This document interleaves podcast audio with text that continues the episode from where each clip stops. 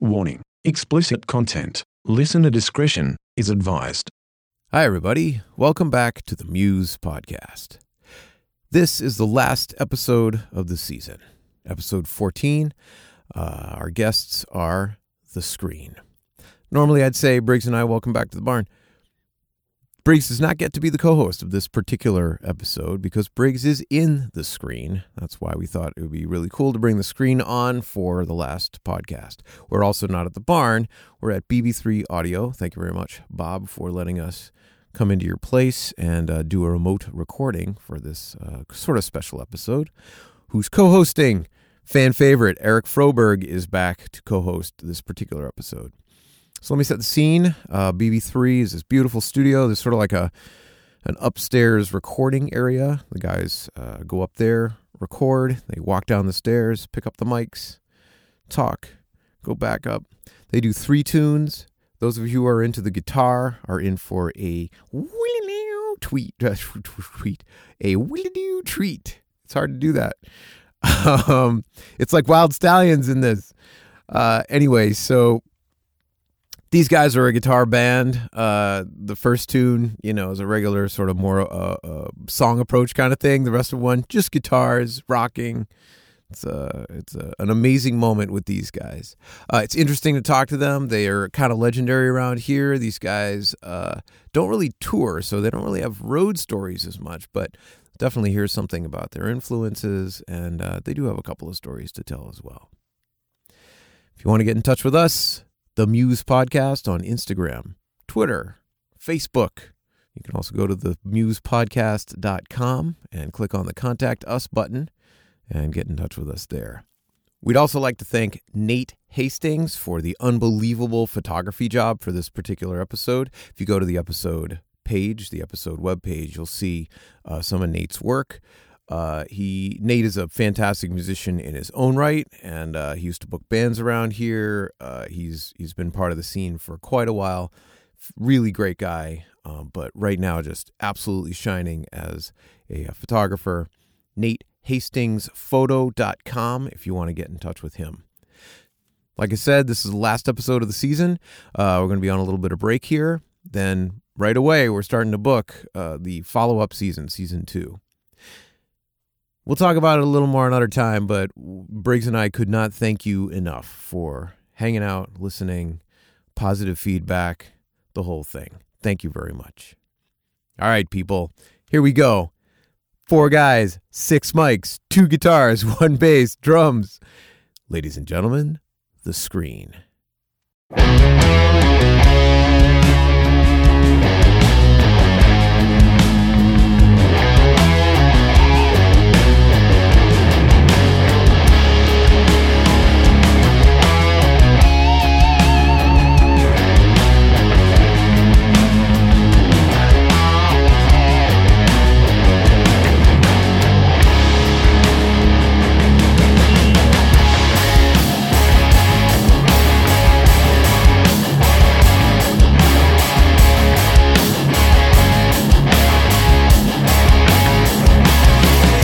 One king to stand and rule for nothing.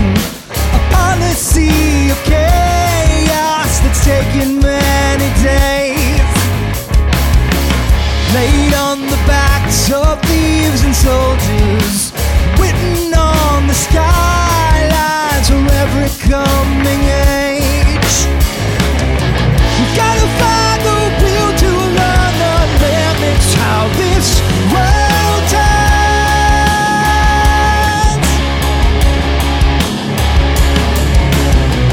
Come and join the masquerade as it kills a hundred.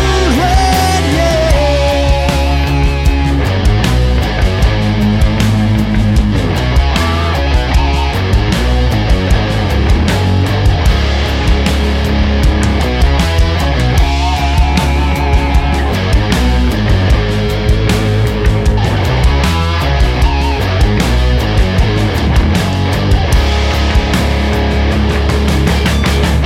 And now we face our self-destruction Built by priests and madmen To suffer by design Can't see the past no more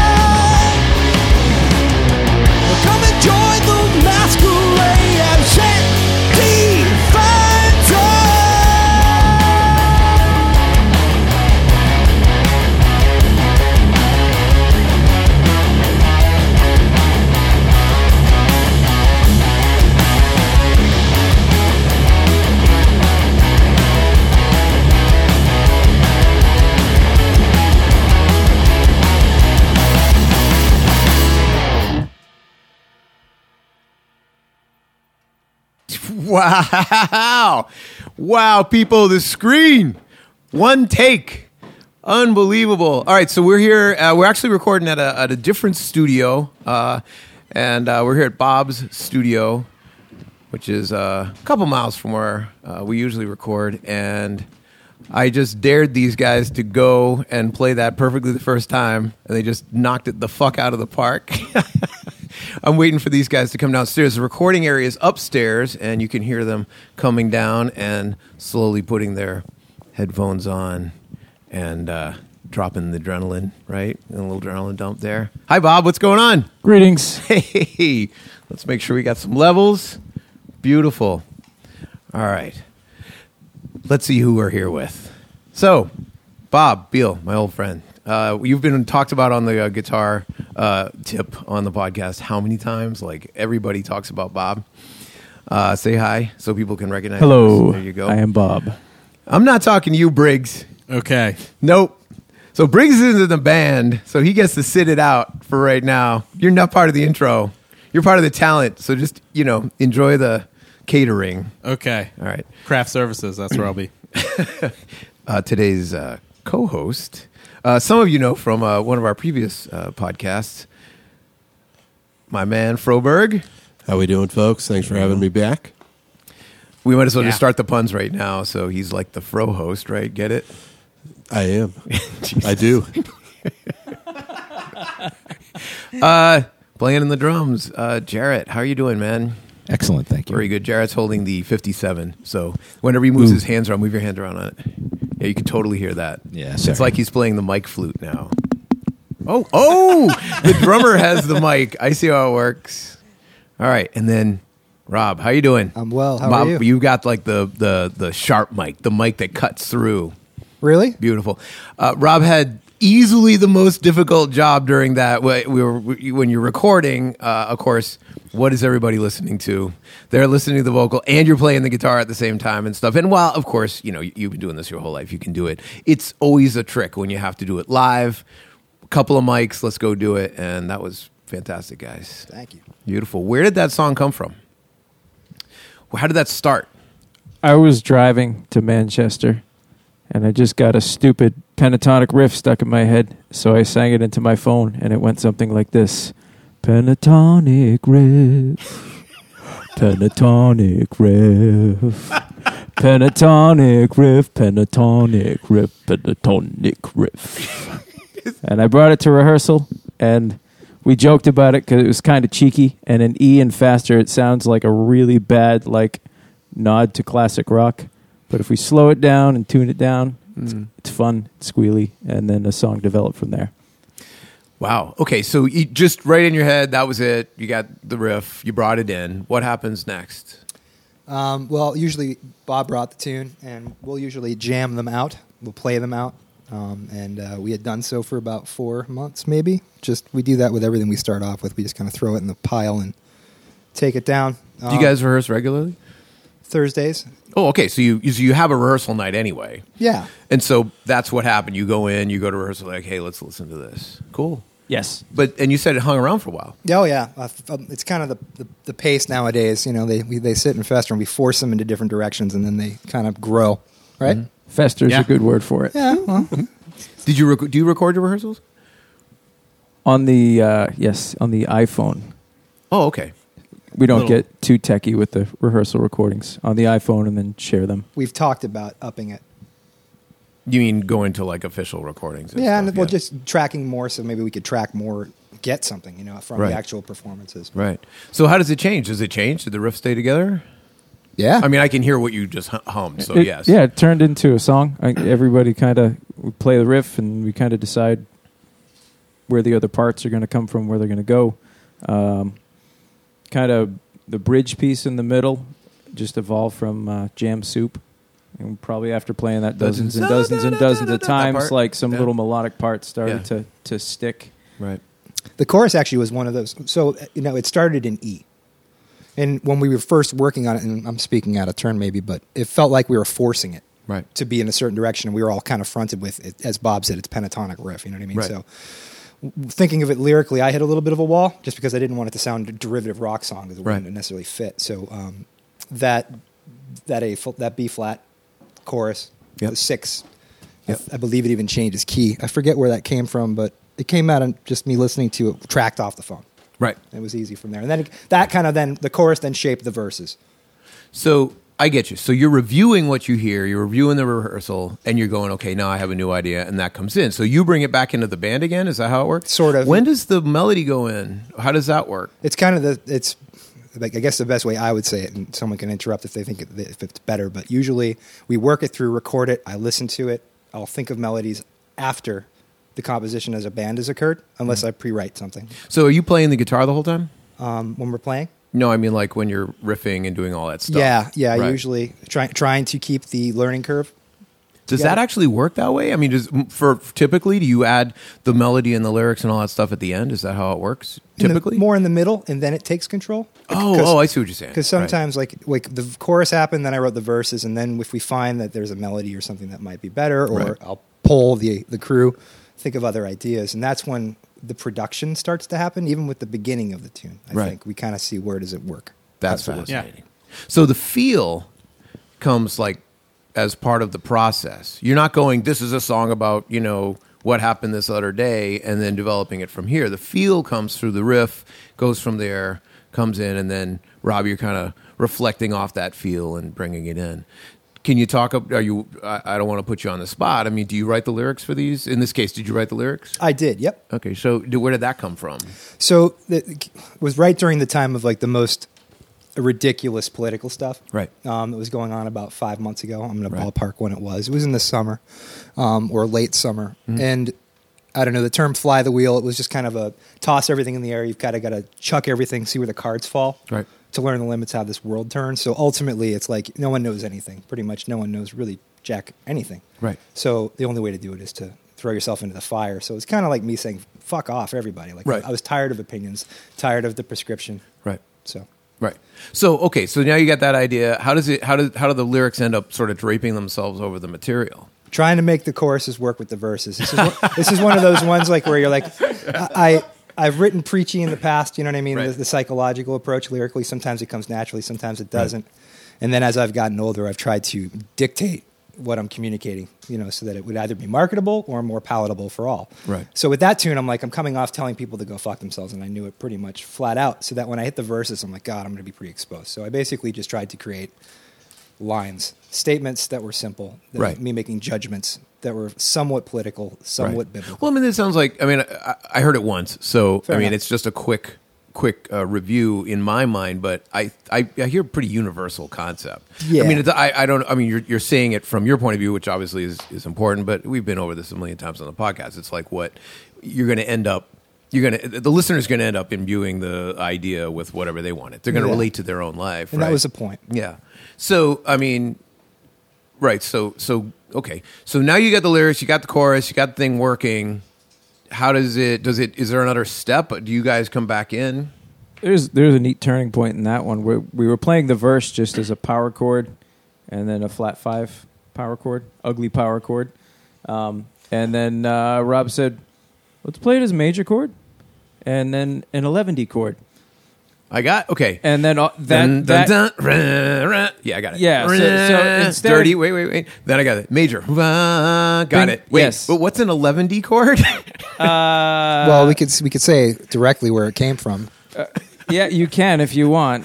an 11 There is a very popular song in 1990 by a band that had a one-hit wonder from Britain. Yep. And it was one of the most popular songs of that year. I think it was 90, so I could be wrong. And I thought that was no. Okay, keep all going. the horns were fake, so you could tell right away there was this massive, big British blasto pop tune that came out in 1990 Right, by a okay. band with a very particular name. Okay. and all their horns were synths. gotcha. Are you thinking about whether or not to name this band? Why not name it? It's okay. Like honestly, uh, what is the name of No, that? but Yeah, no. it- Let me ask you this: Why? Why? What's the word with eleven D? Where did that come from? Oh, it's uh like I don't know the real chord name. It's got like 11s in it or something. It's it's the- Bullshit chord with a lot of notes yeah, in it. a- it's a it's a big bullshit chord. So instead of just like metal chords, they they were ended So if up you got being major- pretty chords. you got major. La la la. Just getting levels. Uh, you- Okay, so you got the melody. Mm-hmm. So ma- Dum, majors. La la.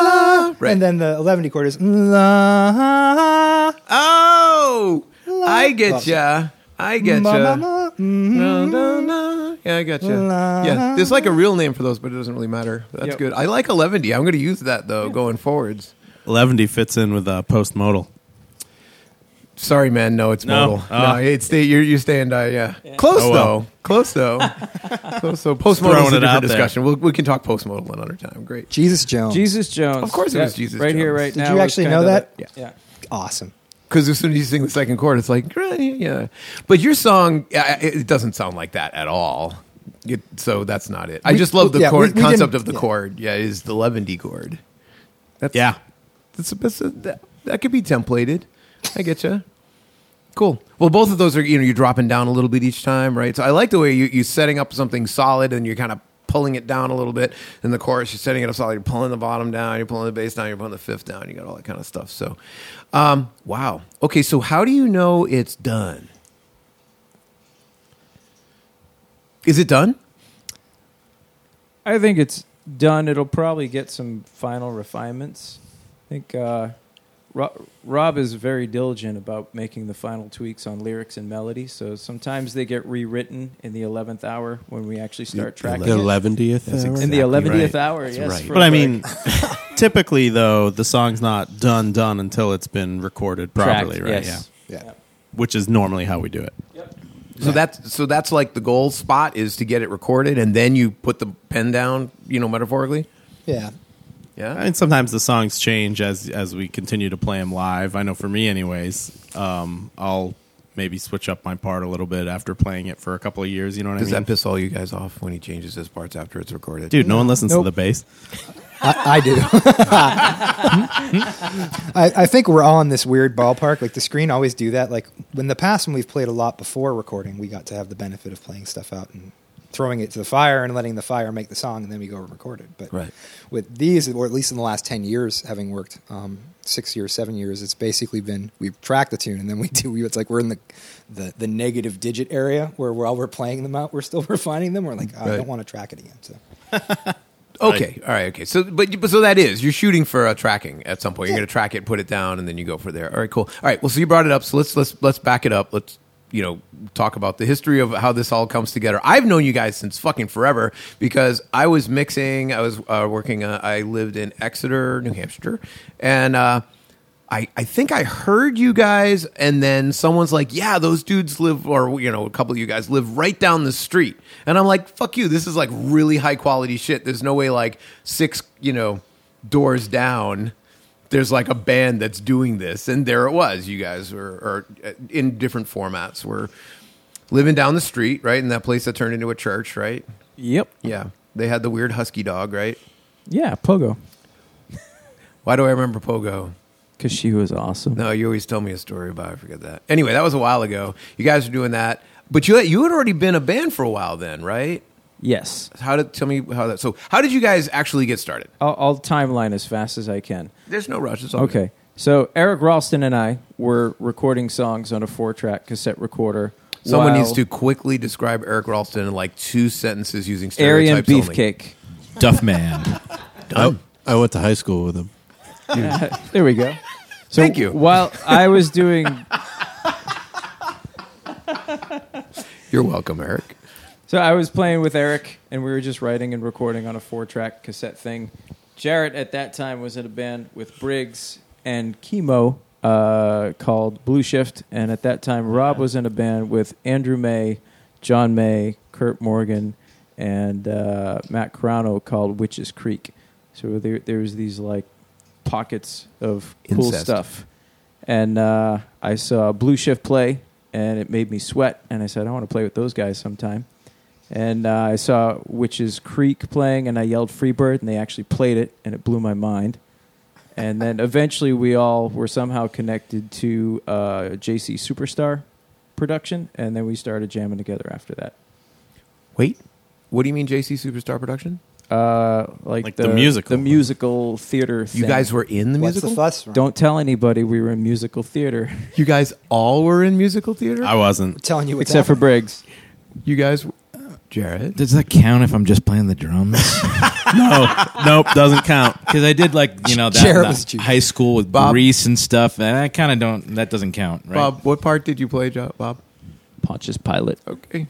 Rob, were you in this with this in this theater production as well? I wasn't an actor. I got to play this great borrowed 64 uh, quad reverb Fender and play all the funky guitar parts, like the intro. line. okay, so you guys were like in the pit band, Yeah, with Toby. for the thing. We'll say Toby as well, Tobias Heaton. yeah, playing fantastic. keys. Playing Jesus Christ Superstar, the musical. Wow. Okay. And Ralston was in it too. Uh, Ralston was not. Carano was Jesus. Andrew May was production. of course he was. So that kind of spawned Solid Eight and the screen Gotcha. eventually. I think that that was It the, did. the seeding of the fields. Yeah, there is no denying. So has it always been the screen? Was was there ever a, a, a previous band name? Yeah, we had a way below. That was um, Yeah, it- we were a five piece. Uh, Matt Carano. What was the and name of that? The four of us. Away below. Oh, okay. The name of the band was Away Below. Gotcha. like And- A Way or Away Below. A. Yeah. Way below. Got it. Beautiful. we thought about that later on a wee below and I stayed off of that. Just keep going.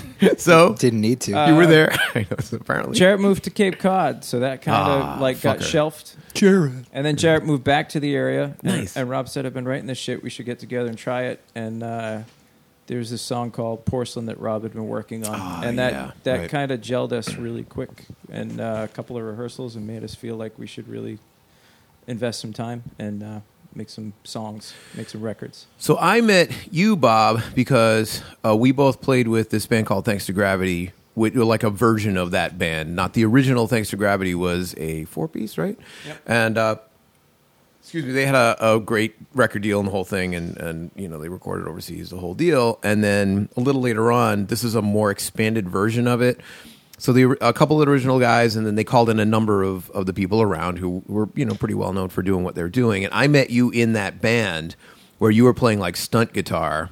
And uh, I was playing like way too many keyboards and like a computer and all this bullshit.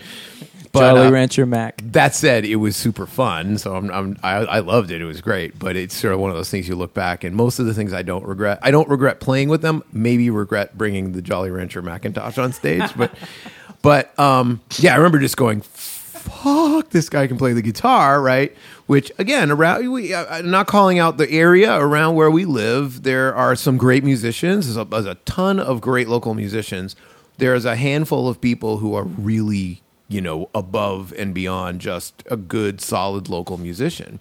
And I remember uh, Bob just being like, Jesus, you know, watching this guy playing with the uh, with the wah while he's doing the Lamborghini shit on the guitar. And uh, so, how did that fit in with this line? You were in the screen at the time. Had you already recorded with the screen at that point? we were recording songs on ADATs, I believe, right around the time you and I met in, in the. But had you already put a Gravity. CD out or anything like that at the time? Self made. We made the first record on 8 at like in 99 or 2000. No, 2000.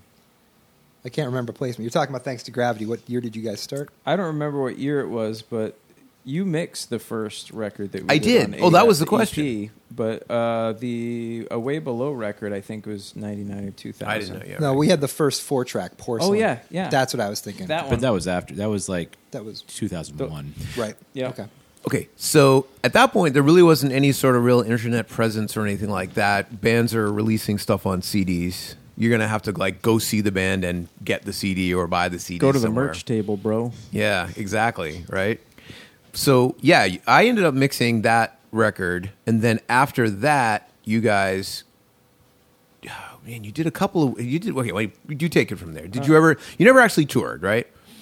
no, we we made it uh, kind of just around the northeast. Eric Ralston got a van, and uh, I don't think we made it any further than Baltimore as far as our adventurous road escapades. That's probably the depth too. What, uh, what was that? I said that was the deepest we went down. the deepest one you went down was to, to Baltimore. So you never really played a lot. This has been mostly a recording band and a writing band. Is that safe to say, or was there a time where you played a lot? No, we played a ton. Uh, to to to finance the second record, we were playing I don't know maybe four to six times a month, you know, on, Right. on average, and it was you know the bar stuff, and it was a lot of tough, tough, rough gigs to to basically you know get a hundred bucks here and there to pay for essentially what ended up being the second record. Yeah, it was about two years, a year and a half. To two. Right, you guys. Uh, anybody who's seen the screen, uh, is there? Do you have any video like up on YouTube or anything like that? Can people who don't or don't live in the area can they see the screen on YouTube? Anything like that? I don't think there's any. you don't think it's YouTube. anything? Certainly nothing that, that we've posted, right? I mean, No. Nah. That's what I'm asking. I- I know you haven't officially posted or anything, right? So if you see, you guys are a real precise. I'm going to describe you as a really precise band. You're gonna you have you know really solid equipment. You have a really solid sound. You usually perform with your own sound guy. You know it's a it's a it's a really interesting production on that level, which means there's also a really long load in and a really long load out, and you have all this stuff and all that kind of thing. So I can see what you're saying. I mean, i- i- that traveling that kind of thing without roadies and without like a, you know, a, a sort of a, a, a second line setup and all that kind of stuff can be a bitch because you're carrying a lot of shit and you're bringing a lot of stuff in. Yes, no, am I characterizing It's not it the wrong that way? bad, I don't think. No, Yeah, I'm not it gets- necessarily saying now. I'm saying at the time though, you guys were carrying a lot of stuff. Yeah, no, Yeah, but it wasn't more than anybody else, so it didn't really. fac- Really? it didn't factor in. okay. I don't think we were like lamenting that. Right. Yeah. Well, you guys definitely pulled together a, a serious following in the area. I mean, you when you do play from time to time now, it, there's always people there. I you know, I mean, it's I saw you guys the last time I saw you. You were at that what's that tiny little place? The place shit. It was like the- it was like the last time you played with Eric. I actually have seen you since then. Hold on, let me get to Was that this. the So, ale house? no, no, no. It was it was in April. Is it in Haverhill? Yeah. Oh, Kelly's. Kelly's. That's Kelly's. what it was. I actually have b- b- on my phone, on my old phone, and I have it on my computer. I have a video from that, which uh, I should embarrass you guys with. It's not embarrassing at all. The fucking crowd is going off. Like everybody's right on top of the stage. That's the place with the windows behind you, right? Right. Yeah. Oh yeah. Yeah. Was that was that Eric's last show? I think that was presumably? Eric's last Yeah. show. Before That was a he good one. Moved to Hollywood. Yeah. In fact, yeah, Briggs, you were there. I remember was that. there, Yeah, yeah. we went. That everybody went bananas. That wasn't. Yeah, the it was a cover good show. was it? That wasn't the ale. That was a Halloween show. That was but the Alice we in did, we Chains. did like two hours of screen and one hours of Alice in Chains That's right. tribute. Yeah, everybody. But you, you would, you guys have a they had, uh, the screen. You guys have a song called "The Drive," and you went and played that, and everybody just immediately recognizes it, and they go bananas. So it was a real rock star moment, I, I, I think. You know, from the uh, from the from the audience point of view, anyway. I mean, they really dug what you guys are doing. Um, then I saw you again at Wally's in Hampton Beach with Briggs. Oh yeah. So when did uh when what happened with Briggs? Eric took off, huh? Eric went to Hollywood, and uh, Briggs is a perfect fit. Briggs Yeah. is the shit. Yeah. Lucky to have him. Cool. He's always been part of the family, True. and he- Yeah, I've certainly he known plays all you bass. guys forever. I mean, Jared and I went to high school together, Yeah. Right. and we were in the aforementioned band, the Blue Shift. and the natural casings. There's a little overlap there as well. There's a lot of overlap in A this. lot of overlap. uh, when you're presented with a you know a multi instrumentalist and voice actor extraordinaire like John Briggs, you don't turn him down. we don't talk about it on the podcast, but Briggs is actually the voice of a couple of characters in League of Legends, which to So is most Bob. Stop, we'll get there. But to, but to, but to the, the to most of the people listening, this isn't going to make a big deal. If you're if you're an older person and you have kids and they're in high school, and then you ask them if they know who we're talking about, they will definitely say yes. Uh, who are your uh, the voice of the original voice of Malphite? Oh right. He Yeah. says, "Stay down." Oh, right. right, and all that.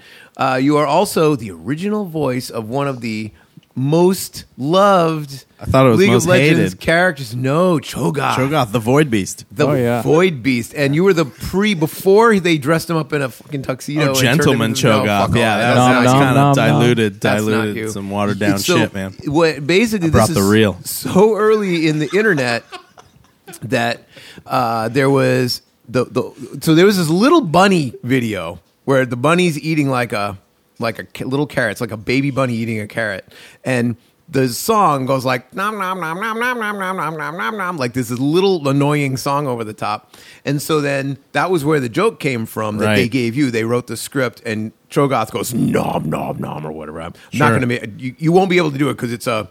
I'd m- I need normally my put- effects, man. Yeah, I put you on the spot and make you do it, but it's an affected voice. Um, and then that took off. That was like everybody like says nom nom nom nom. It was a big deal, right? And this dude here is the one who, who went and did it. At the same time, Bob, the guitar player, uh, ended up playing the role of the most annoying voice in League of Legends at launch. Easily the most annoying, not the most annoying character, but easily the most annoying voice ever in uh, League of Legends, which is uh, Vega, right? And so just this hideous horrible uh, approach towards trying to make this really annoying voice so people would hate your character. And it's a multiplayer game, so everybody would try to kill you. And uh, of course, people then adapt that character as their favorite thing to play, so they control everybody else. Can we get a taste? A taste of Vagar? Oh no, I I don't want to put him Putting you on the spot. spot Sorry, man. You don't have to do it. You can go do it in the corner, away from the mics. if Away you from the want. mic. Sometimes it's easier. Bob, Bob actually, I'm sure wants to. do Is it, that right? a short joke? Okay, right. That's, that's. Anyway, it was a uh, it was a really interesting time because it was a little game. Nobody knew it was going to be so big, and uh, yeah, so uh, I was doing the sound and, and the music for the game, and we needed some voices. So I'm like, hey guys, let's do these. And you guys had no idea how big this was going to be. No idea. No idea at all. Well, Duncan, I'm going to call you out too because you certainly did voices, and they made a plush toy of one of them that if you squeeze the hand, it's the recording of your voice, right and then then and okay or whatever. exactly yeah and it wasn't even really a planned voice it was just a bunch of temp things that uh, we did to just make sure we could validate the uh, the character but that's enough of that i just wanted to point out that these guys that not only are, is this like a band that makes awesome songs are also the voices of uh, some of the most famous video game characters ever which is fucking crazy so froberg how do you fit into this whole thing when did you meet these guys? Did you go to school with any of them? I, I did go to high school with uh, Eric Ralston. So Eric's not here, so please tell me a story about Eric in high school. Uh, I don't. He used to have long blonde hair, and he was kind of like a mythical creature. he was still is. Yeah, I guess he still is. I mean, he was he was a few years older than me, so there wasn't a whole lot of interaction. But I just heard many stories of you know the mythical creature that is Eric Ralston. Were you playing music at the time?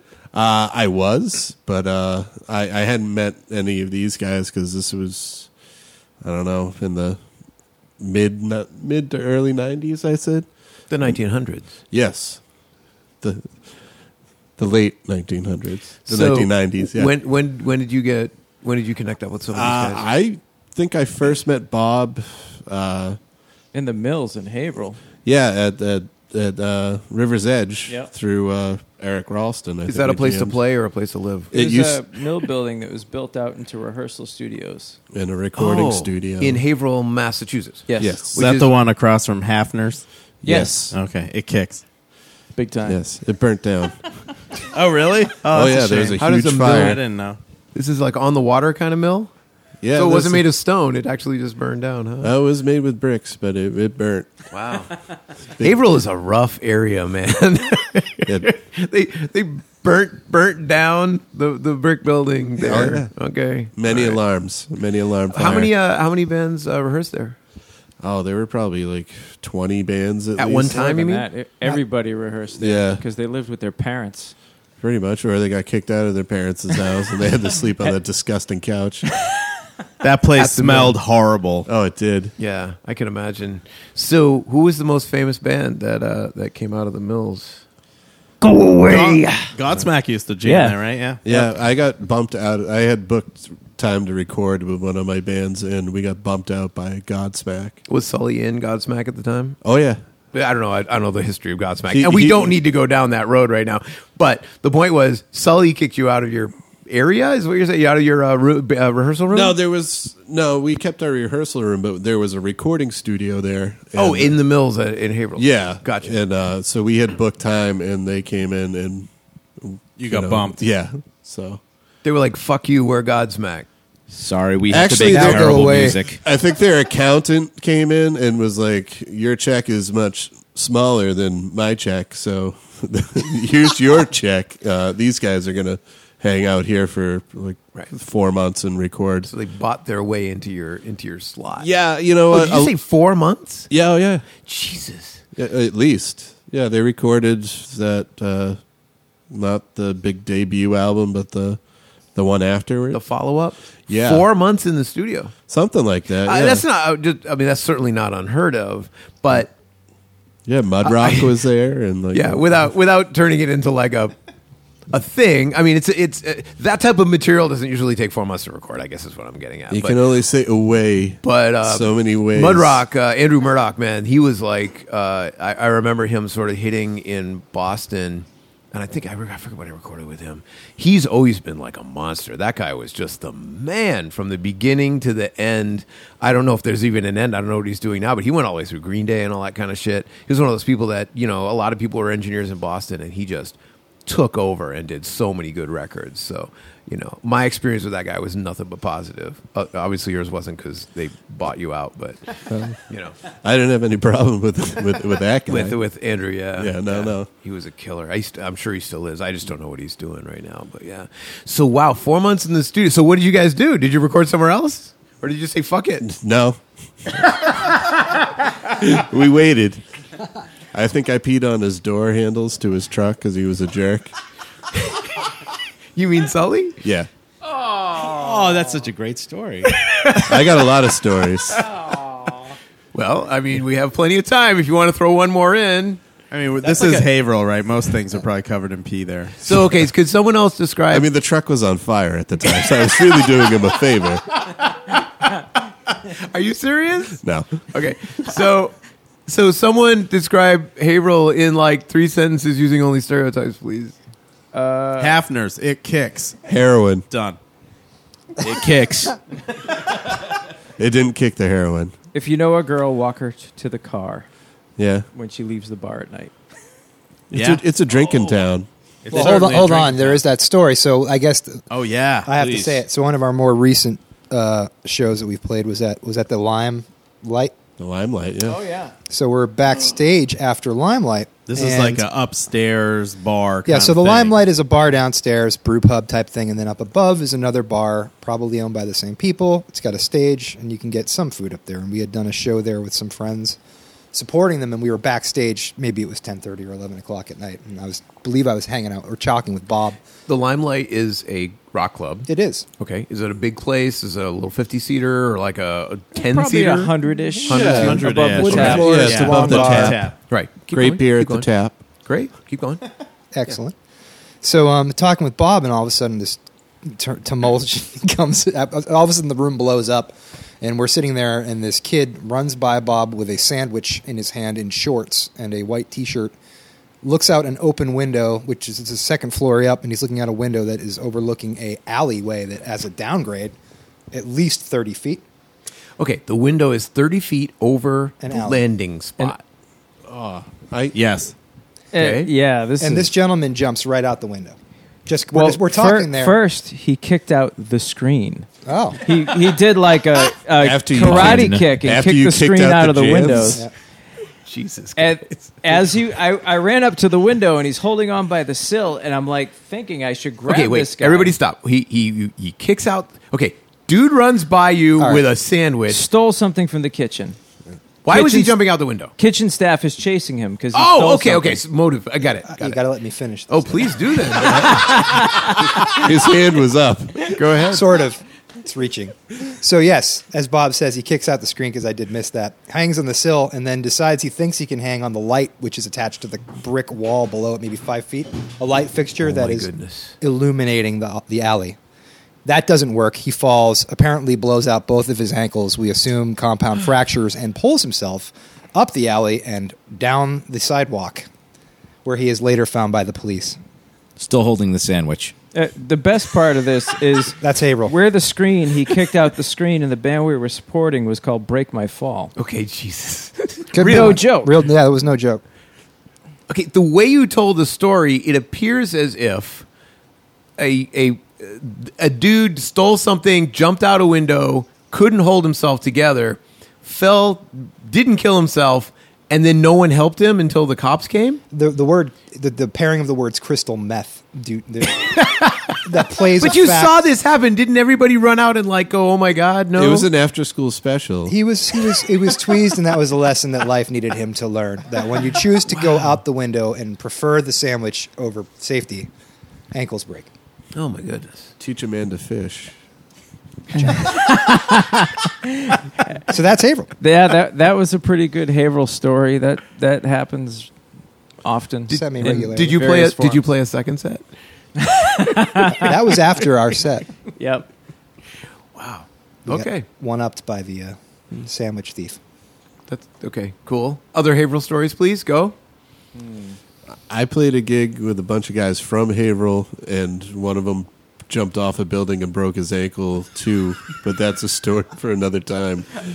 I don't want. This is the I don't want. different To, Haverhill I don't want this to turn into like a jumping out of a window, breaking ankles, like you know, pissing cuts. I mean, how many more do you have? Yeah. Because I, I mean, two is is a normal number. Well, if you have like four more jumping out the window, breaking ankle stories, No, No. I, I think this is probably the only other one. But fair enough. I, I used to live in Haverhill, just moved last year. Yes. And at the market basket in Haverhill, uh, I witnessed a woman spit in an old man's face. that was Hmm. Directly, very nice. right and in- I Did thought he deserve it? did he pay for he it? actually deserved. He was and this is one dehydrated. case where he actually deserved it. But um, yeah, I, I thought to myself, I go, I should move. Yeah. for the children? I should move. And You I did. chose wisely. and I did. That was nice. Jared Osborne's last straw. Someone should probably um, describe the Chit Chat Lounge in three sentences using only stereotypes. oh man. So it is close to the train station in the crown jewel of the Merrimack Valley, Haverhill, and it's uh, I mean, it's a shitty dive bar that's awesome. Yeah, it and was it's awesome. not fun to play at, but it's fun to play at. It was The supportive. bathroom situation is terrible. Smallest sink ever. Yeah. Any band can go down in the basement and get completely obliterated on their booze. Sure, you can go hide in the weird part Yeah, of they- it they- that's like unfinished. They set themselves up. Yeah. None of us ever did, but it's. I was just looking around. I'm like, oh my god. I worked there for years. I, You kind did. of I had no idea. You did. it's got a certain charm for sure, but it's awful at the same time. I kind of worked there for years too. I did like a three-year residency with Mr. Vertigo, and then hosted the open mic for eleven years. So as Mm-hmm. yeah, much you as were the you were definitely the open mic host for a while. In fact, I think you know you had this this studio probably. I don't know. Tell me if I'm wrong, but the studio we're in, you know, Bob's studio. I'm sorry. What's the name of your studio here? BB3 studio. BB3. Um, probably came about to a certain extent because you were be, you were the open mic guy, right? I mean, you used to bring people from the open mic. They would ask you to record. That them. wasn't my intention. No, I because there's a lot of weird people at the open mic that I didn't want to know where I live. Yeah, But er, every once in a while, some really cool people that had really cool music would go, "Hey, I heard you have a studio." Yeah, Yeah. okay, let's. Uh, You'd bring some freaks home from the bar. yeah, let's, let's Nice. like, make some cool shit. yeah, but I mean, you but you recorded a bunch of shit here, a bunch of really good stuff, and and that was all part of it. I always thought that was fantastic. I mean, it was that you you e- you could fill time if you had to by just recording a singer songwriter that was at the open mic or one of Mm-hmm. those kinds of things, right? Yep. Yeah. So you Some of Froberg- them should probably be on this podcast. fine Hook it Yes. up. I'll make you a list. Yeah. Froberg, you, you worked there. What were you doing? Uh, I was drinking there about six nights a week. and they were just like, Do you want to, you know, maybe show up two fewer days and get paid for it? And I was like, eh, I'm skeptical, but okay, I'll try it. What was your official job? Uh, I started as uh, a bouncer and a bartender, and then uh, I ended up bartending like almost every night of the week. Yeah.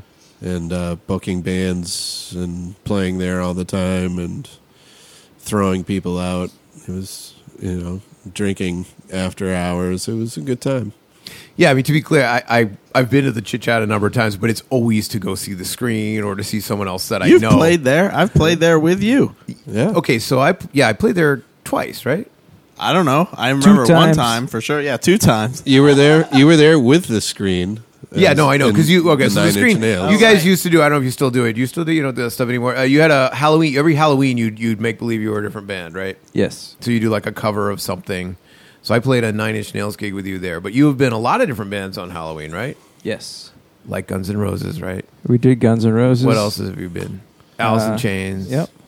Faith, No More. Yeah, we did Faith, No More. That was I wicked missed fun. one. That was would've awesome. been That a was good super one. cool. That was at the Barley Pub. Right. Chris Torrey rocked the keys for that. Yeah. Right. Shout, out to Chris Torrey. Go Chris. Go, Chris. Wow. Okay. And then the other time, I think it was with. The Mango Wranglers. Yeah, the Mango Wranglers. is the most disgusting lyrics I've ever been on stage with, ever. You you had a stage name that night. I believe it. Do you remember what it was? Oh yeah, it was Chode Taint Sauce Malone. Really? Yes. What does that? What does that mean, Fakes? I don't know what the fuck it means, man. It's funny sounding though. Well, your last name's Malone. Yeah, and your first name is Chode, and you always bring the taint sauce to the potluck. So There you go. uh, Briggs was like, "You should totally play this Manga Wrangler show." I'm like, "Yeah, okay, whatever." And then he like you, then you gave me the CD, or, or you, was I- the I CD think you pointed me release to party. something, yeah. And you pointed me to something. And you're like, "You just listen to this," and I listened to it. and I'm like, "Oh my god, this is like easily." So those, uh, if, you, if you're interested, uh, the lead Wrangler, Oh from, yeah, Phil Kleiger. it was on this podcast. You can go back and you can you'll see it because if you look on the website, it just says censored all over it. which is accurate. Well, It is accurate.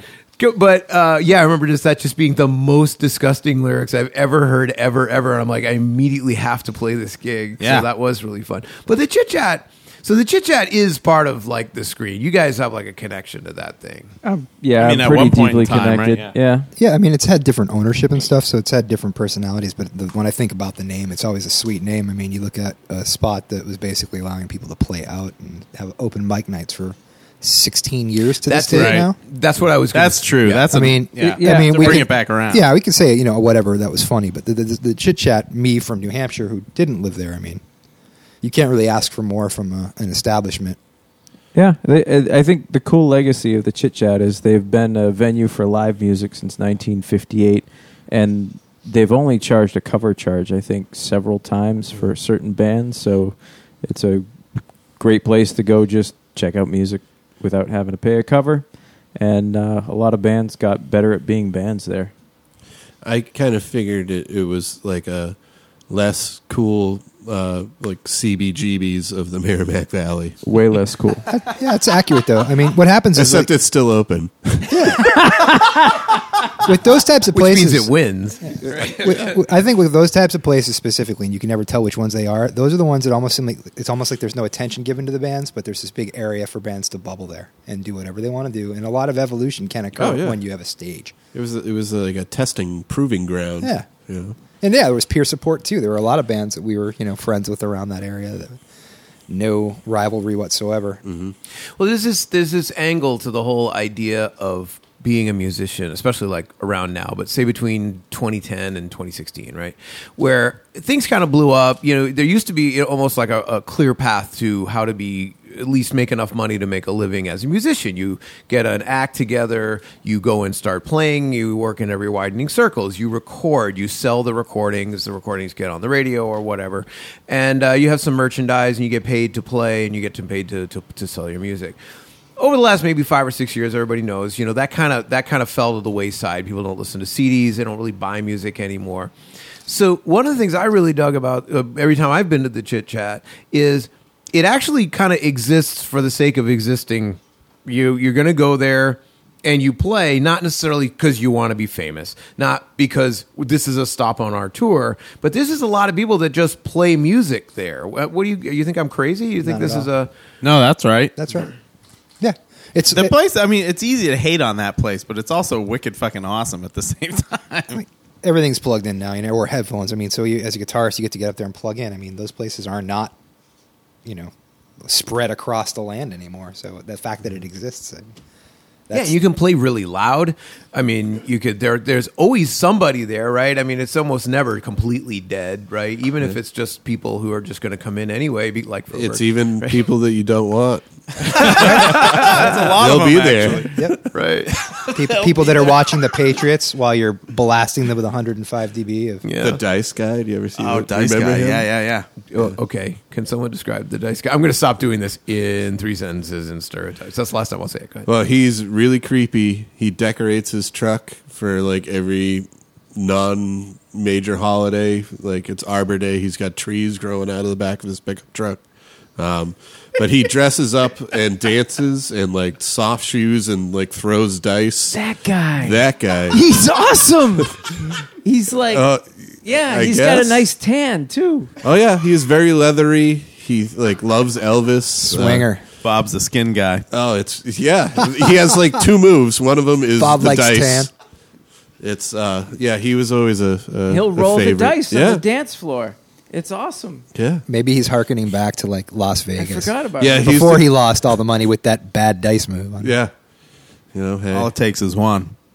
Uh, True. He, he's actually like a crazy music fan. Like I've heard that like he's Crazy, yes. He's got like an in-home venue, and when he likes a band, he'll pay. them to He'll come chain play them for up him in and won't his let house. them out. We should do that. Yeah, it'll be like misery, right? Let's do It's that. called Live at Cobble them Sketchy's and house. Make them play songs. We'll have, we'll have Duncan will park in the back, and we'll have a safe word. But yeah, that, that guy's interesting. I like him. The safe word is Daryl. So we're gonna play the chit chat, and I will communicate with this gentleman. I will go and I will foster the bridge. nice. Thousand bucks, buddy. You guys could videotape that. That would be very entertaining. We'll put it on YouTube for you. That's what I'm saying. It's good. YouTube is the new radio. There is no radio. It'll be the next Lionsgate horror movie.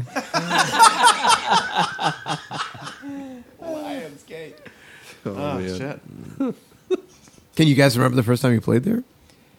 Oh boy, I remember the first time I saw it. I was playing at Keon's next door, and I walked by and looked in, and I saw people playing on stage, and I was like, "Shit, I don't want to go in there." Keon's had music though. Keon's is like a nice restaurant. Yeah, they used to do like you know one guy with an acoustic guitar in the window, and, and that guy was you. I think I I, was that one remember guy you many doing that. times. Playing for the pork chop. yes, Well, uh, Worth it. It was. give me I the- ha- I what, ha- are, what are three songs on the set list? when I played at Keon's. Yeah. Oh jeez. Uh, Horse with No Name by America. Did you do Lady in Red? no, I did all '90s shit. Like I did like acoustic Jesus Jones. Tool Control by Janet and, Jackson. uh, no. Rhythm Nation? It's No, not- Black Cat. you Express actually yourself. played the very Jesus Jones song that we were fucking around with with the 11D chord in it. No, I didn't know that song until this year. Bob was Okay. I pretending. just learned it. He was an EMF fan. Okay, we've They're interrupted any unbelievable. possible answer. So I'll tell come you. on. I can tell you three songs Bob Okay, go. played it. So he Go. played Portishead. Oh yeah, yeah. I He played, played Glory Hurt. Box. He I played, played Glory Hurt. Box. He played Hurt. And what else would he have played? Recycled rock Rock songs. Recycled. Oh, rock. Recycled Rock. Classic. Everything Absolutely. completely depressing everything, and then a really funny song that you wrote. His Portis, his Portishead was peppy. Peppy Portishead. Dude, it's not like we played the, the Johnny Cash version of Hurt, you know. Well, that would have been nine minutes. Okay, wow. So first time, someone else? First time you played the chit chat? I can't actually remember because I, I was can't remember. probably shocked at my performance. First time I played at the Chit Chat was with Bob, but in a different band, which Oh, was Mr. you were Vertigo. subbing for yeah. somebody in Mr. Vertigo. Yeah. Storybook Steve was not available. You were Storybook Steve, filling he in. moved away again, right? That's kind of my Yeah. thing. When bass players move away, I move in. It's happened a lot. Low hanging actually. fruit. Yeah, yeah, exactly. we used to. I- I used to play in Boston. We a bunch. A bunch of us used to just be like hired guns for like all these different bands. and shit. we play on the recording, and then when they came to you know run away. And it's funny because my my friend John, who you ended up playing drums for uh, Amy Mann on on her first big tour there. Um, we both used to have these the saying which is like and he actually put it on his little we used to have cards this is pre-internet you know you'd pass your card out so someone would have your number and the saying was when the best are out of town will be around. And, and it's hilarious. so true. I mean, both of us used to get gigs just because, hey, you call that dude because, you know, Yeah, whatever. right. He's up. The guy who's playing with Duke Levine is gone or Duke's out. You Sure. know, and someone's out and they're like, all those guys. And we would get gigs. It was funny. Well, I'm sorry, John. He's the sweetest, too. And he probably would, uh, you know, cringe at, at that story. But it was But, you know, totally the true. It's sentiment's true, right? yeah. So you're kind of like doing the same thing, right? Yeah, You know, sure. someone leaves town and it's like, hey, call Briggs. Yeah, sure. Honestly, I'm gonna maybe just- I'll fix your vacuum cleaner too. I'll, I'll say it out loud. People who play, Do you, you know, do that? I could. Oh, okay. Well, well, you know, when the best are out of town, I'll be around. I'll, I'll, t- I'll talk to you after so the I show. can- I'll yeah. talk to you after the show. I can change the bag, guaranteed. no, but it's like people are in bands. It doesn't matter. This this is one of those timeless things about bass players, right? There, there's always a ton No of one shit- cares, but you need one. There's a, always a ton of shitty bass players around, which is fine. That's great. There's nothing. I mean, that's a shitty every kind of you know singers and everything like that. But the bass player is sort of like this utilitarian thing in a band, right? You you have to have a bass player, or there's literally nothing down there to make the noise. You can get away with a bunch of other things, but you got to have a bass player, right? So the next thing you have is all of those bass players. Like, think about it. If you picture a bass player on YouTube, right? They're probably in Europe somewhere, outdoors, and they have like a 22 string bass, and they're like going playing the whole song all by themselves. There's always a bunch of those guys, but you don't want them in your band because they're in Europe and like out in front of a cafe going. So you ne- the thing that Briggs is amazing about is you can kind of fit in. I've seen you playing with the with the folk thing. I've seen you play with the alternative folk thing, right? Like I've seen you play with the banjo thing. The in this case, I got to be honest. Of all the different things I've seen you with, you have all these strange kind of unique kind of things. I was a little surprised when someone said, "Yeah, Briggs is playing with the screen." I'm like, "Really?" Like, Whatever, dude. I can count to seven. no, yeah. because because the guy who used to play Eric is like is like a really powerful like almost one of those European kind of bass players. He's But played a lot not of actually. stuff. He has that reputation, but like, That's- I had to ape his style, you know, That's for the, the first truth. bit that I was in this, and he Yeah. and like Right. he gets he, you know, that that's the memorable thing. You know That's what I the mean? But he, thing. he's a great Right. bass player, obviously, No question. But like Yeah. he gets he has a reputation for you know playing a lot of you know whatever tapping, well, you know whatever big shit, but right. that's Well- not the case mo- a lot of the time. Right. I'm sorry. I'm not. I wasn't calling him negative. What I'm getting at is though, it's- no, there, there, there are parts in your in some of your earlier songs where you actually stop and he plays. Right? Featured the bass. He contributed, so he would right. write and, his and it's lines. fantastic. But what I was getting at was I, I don't like to didn't play know those you songs. could do that. That's what I'm saying. I didn't know you could do that shit. I'm like, okay, I think we may have found the limit of where Briggs is, but no, I there found you- the limit too, man. no, but you go and do it. It was so that was a little surprising, but obviously no, it's a. Uh, I it's mean, a I monster. certainly have a veto list of songs that I don't want to play by the screen. 'cause They're like Eric songs, you know. No, but man, I, I mean, well, we know you, you guys. It's always the same. It's like w- Briggs fucking shows up everywhere playing the bass, and uh, there's very few people that are, are going to be able to swing that kind of shit, which is which is you know a compliment right there. But oh, look at that, a sexy high five. So. love. All right, so uh, you know, obviously it's a podcast. Uh, we like to do the same kind of questions over and over again. I'm interested personally in the first thing, like not just the first songs you loved or whatever, like the first thing you bought that had music on it. So like the first record or cassette or you know uh, anything. I'm, imagine you guys probably before CDs. Maybe I'm wrong. I'm big not time. sure. Are you talking about first, like memorable introduction to music? Or no, the first no, the item first that we item purchased? that you actually own. So like like no, may- maybe your mom had this thing. I don't mean that. I mean you actually went out and bought something. beat it. Beat it.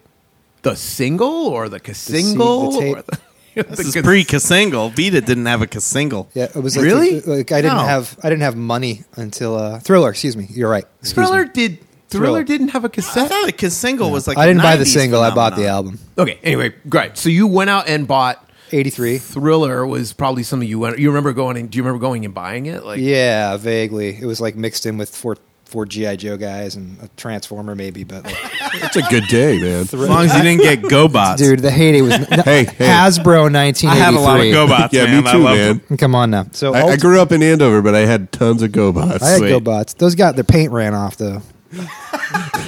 I don't remember They that. didn't go that long, guys. And It was lead. There were no bots after a while. Ah, yes, we found out later. So yeah, for me it was Thriller. Sweet GoBots. mixed in with other pop, but you know, quickly turned into other stuff. Did you buy it because of Beat It? Was what was the, what was the thing that got you going on that? It must have been something that brought you to that. Album. Actually, the tune Thriller is what brought me to Yeah. that. The beat it was cool. I'd heard it a ton though. Thriller was kind of a, a, a tricky song too because it's it's it's almost like a Bohemian Rhapsody kind of song. yeah, right? it was it's a, a long synth. kind of. I've always been into like the uh, col- the color element, Yeah, the like big- the production, all the yeah. synths, the colors, the room that you can hear. So Yeah. add Vincent Price three quarters of the way through it. And The best. I was eating popcorn like this, you know. Right, yeah, you gotta have that, right? Yep. Let's go around the room. Go on. Anybody willing to, to fess up? Uh, it's it's tough because I, I was so immersed in my my dad's music collection. Who he has impeccable taste in music, so it wasn't a bad thing. Um, but What so did you buy? so well, my first tape was given to me by my brother. It was the Miami Vice soundtrack, which I fucking hated. I don't.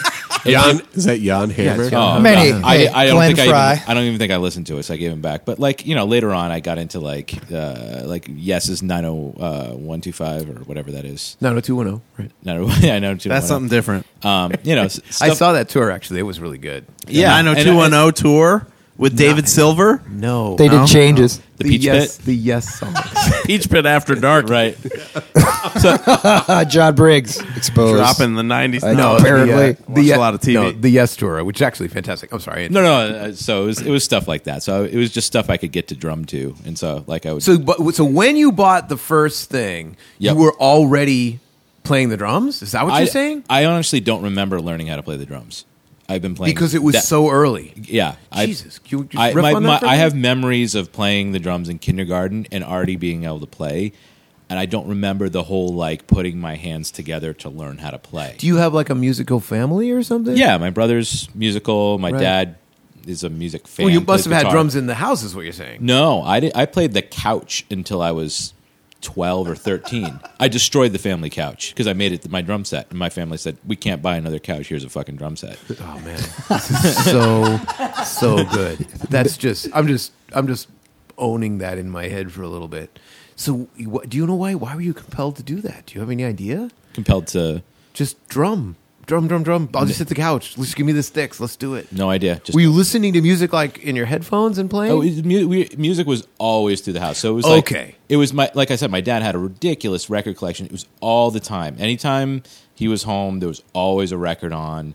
He was always jamming out. He he's, he plays guitar, so he would jam out on guitar to it. Right. My brother played piano, so it was always something going on. was it like always. a Miles Davis thing or the Eagles or Stones? Or what It- are we he- talking about? My, it was so my dad's a de- big deadhead, Right. But he has a really kind of like he loves jazz. There's Zappa. There was Poco. There was Yeah. I mean, just a- anything in between. A lot of bluegrass. We'd go to bluegrass festivals. Uh, that would be our vacation growing up when Right. we were when we were little. So it was a big kind of wide range of music, and so that was kind of like that morph, and it really didn't become like my music. Like I could like something that was just mine until I was much older. Wow. So So anyway. it's so you it's, so it's an osmosis thing, but wow, that's cool. So I so it's a little different with you. You didn't have to go out and find the music. A lot of people when we talk about this, it ends up being some sort of a rebellion against what is in the house. But it seems like you were comfortable with what was there. I, yeah, I mean, when I when I was older as a teenager, I finally branched out into stuff that was clearly my own and stuff Right. like that. But it was I still dug the other stuff, and I still do. So it was kind of like a I don't know. When you branched out, what did you end up with? Was that like a Deftones thing? Or? Yeah, it was like Deftones and Alice in Chains and all that sort of stuff that Right. you know, like you know, my the rest of my family wouldn't dig. But um, yeah, I don't know. It up until that point, it was like you know Santana's Moonflower. right, right, know? right, right, right. so it was, you know, I, I remember uh, this is a really stupid story, but in elementary school, uh, at gym class, they would have these sections of gym class where you would just be running around and doing shit. And it, uh, if you got a reward, a personal reward, you were allowed to bring in a tape of music. And so every, like, all the kids would bring in their, you know, pop music of the day tape. Right. And I'd be what, whatever. And I'd be like, so psyched for the day to do it. And that's what I did. I brought in freaking Santana's Moonflower At gym class. at gym class. And well, so they're, and was this a, so they're a- Uh, your jamming typical? out to Black Magic Woman, and all the kids are going, "What the fuck wa- is was, this?" this your stere- was this your stereotypical gym teacher too? yeah, and he was very cool about it. Oh, he was? Okay, he let he right. let the tape play. It like went into the Nice. side B. He flipped it over and everything. But it was like, I like cringe at that thought now, but it was funny. Well, he's probably like, yeah, cool. This is take up the next fifteen. Oh. yeah, he minutes, didn't right? give a shit, but it was it was funny. It was like this isn't Paula Abdul or whatever was popular at the time. Right. Wow, Bob. I had one vinyl and I think six cassettes.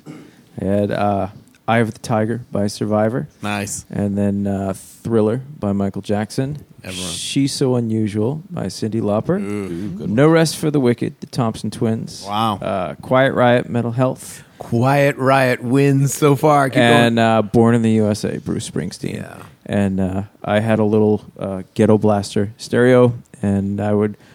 I don't know why I did this. It makes no sense now, but when I was young, to be sneaky, like my bedroom door was closed and my parents were sleeping, and I would still go under my bed with the ghetto blaster and like nestle up to it with my ear up against the speaker and listen to these cassettes like into the night and fall asleep listening to like Bruce Springsteen or Damn it. Quiet Riot or I know all Damn the B side of uh, Mental Health really, So it's like- I love really that. well. so it's like an ownership thing.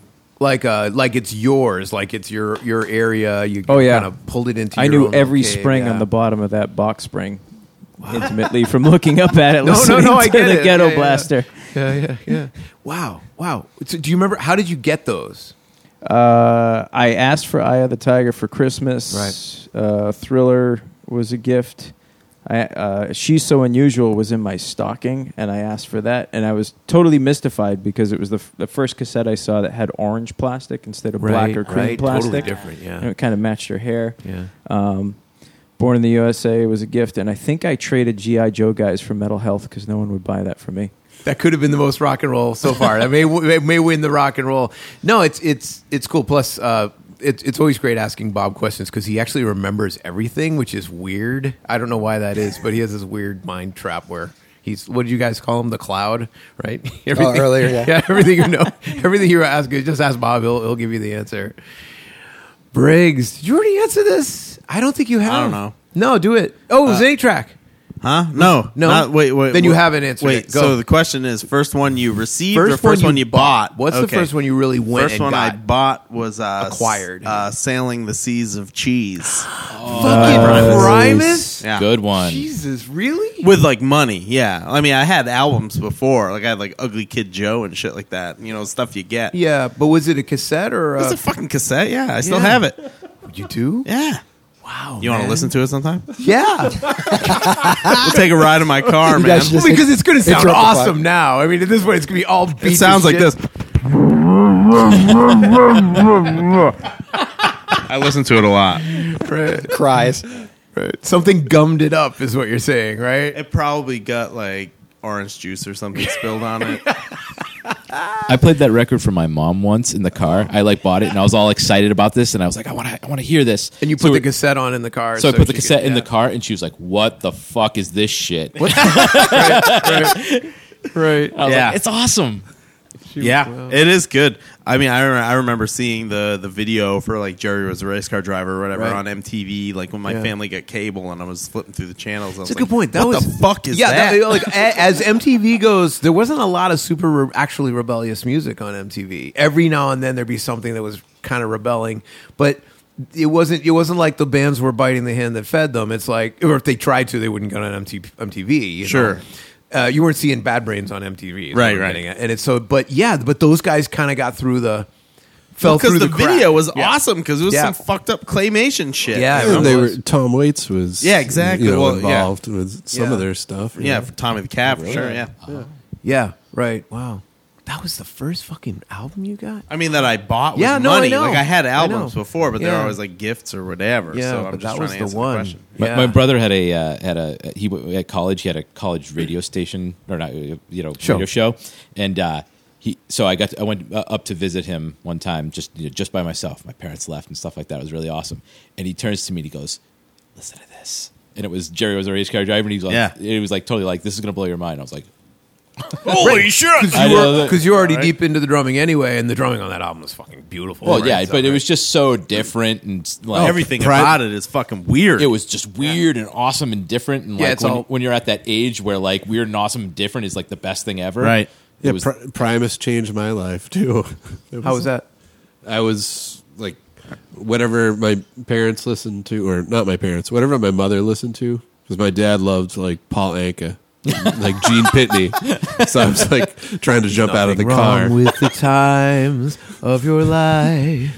Something wrong with that. no, no, no, Anka's the it's man. He has one. What, go ahead. It, it, but when you're like nine, you're like, okay, I can't deal with this anymore, Diana.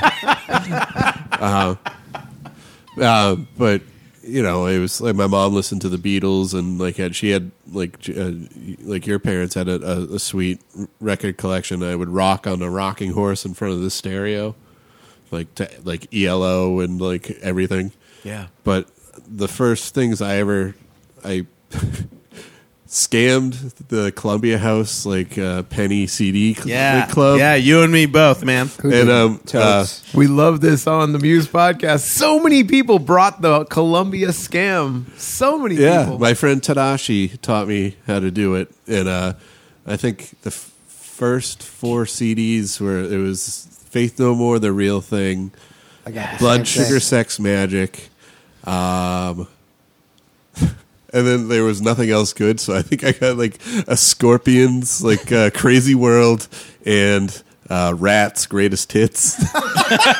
Which was like their second album, right?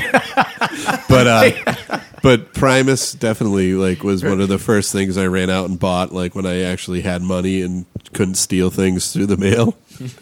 Yeah, my memory of that thing coming out was like it's just like all fucking elbows and knees and like weirdness. It just never it it's like walking on rocks or something. There's nothing smooth and produced and right about that thing. Everything about it is just bones, you know, just that's my my impression of what that was like at that time. I remember just going fuck like everything and it's so good there and they, and then you have to like just immediately give them the uh the musicianship and then of course the video just put everything to to you know set it all on fire Yeah. crazy there's another person in the room today uh who's taking photographs of this uh i guess the documentarian of the uh of the particular podcast nate hastings i've known nate on and off for forever i don't remember do you remember when we when we actually I remember meeting Matt? you in your dining room with uh, Bob and Chris Miranda wow when they were booking the uh, Rock Your Face Off. right tour. because you guys you because you were booking stuff right I was at the time? playing with Briggs.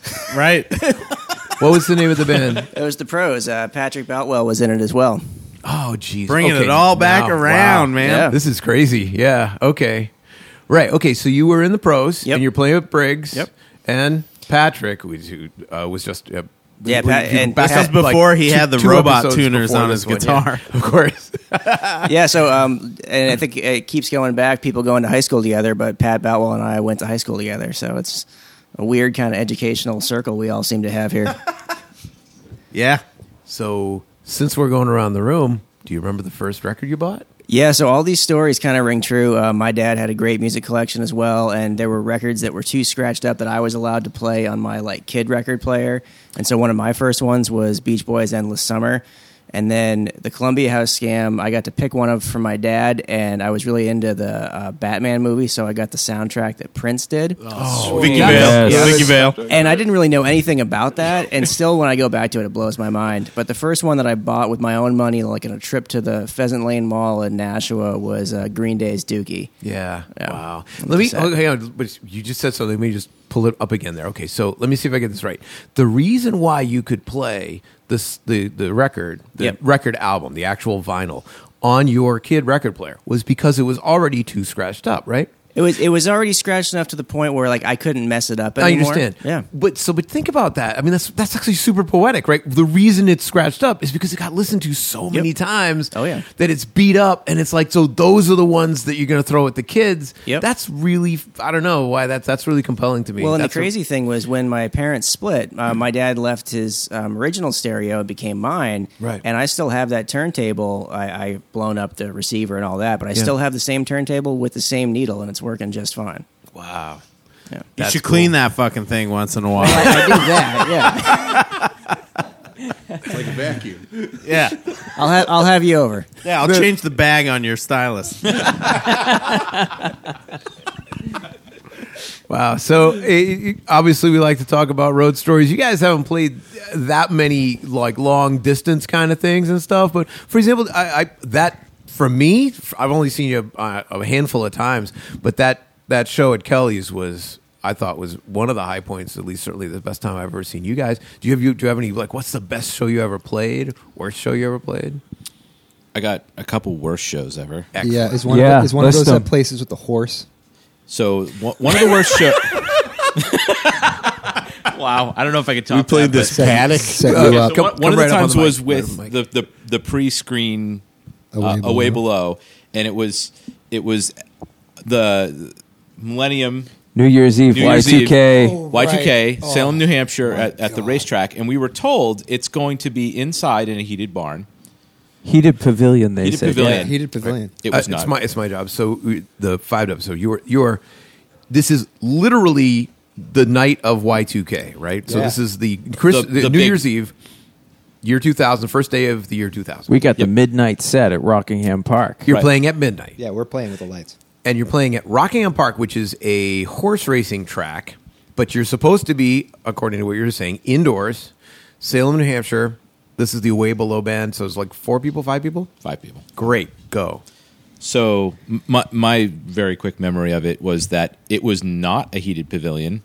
It was an outdoor thing in mind you, with it was like ten. You know, It's got to be ne- unbelievably negative ten cold degrees. It was- at It was midnight. negative. cold degree, and, and In it New was a, and it was a Hampshire. ba- it ended up being a battle of the bands, which we had no idea when we showed up. We thought it was just a regular gig, and uh, a- and so we, we go to play this, and everything is late. So we were supposed to play before midnight, and then go celebrate at midnight.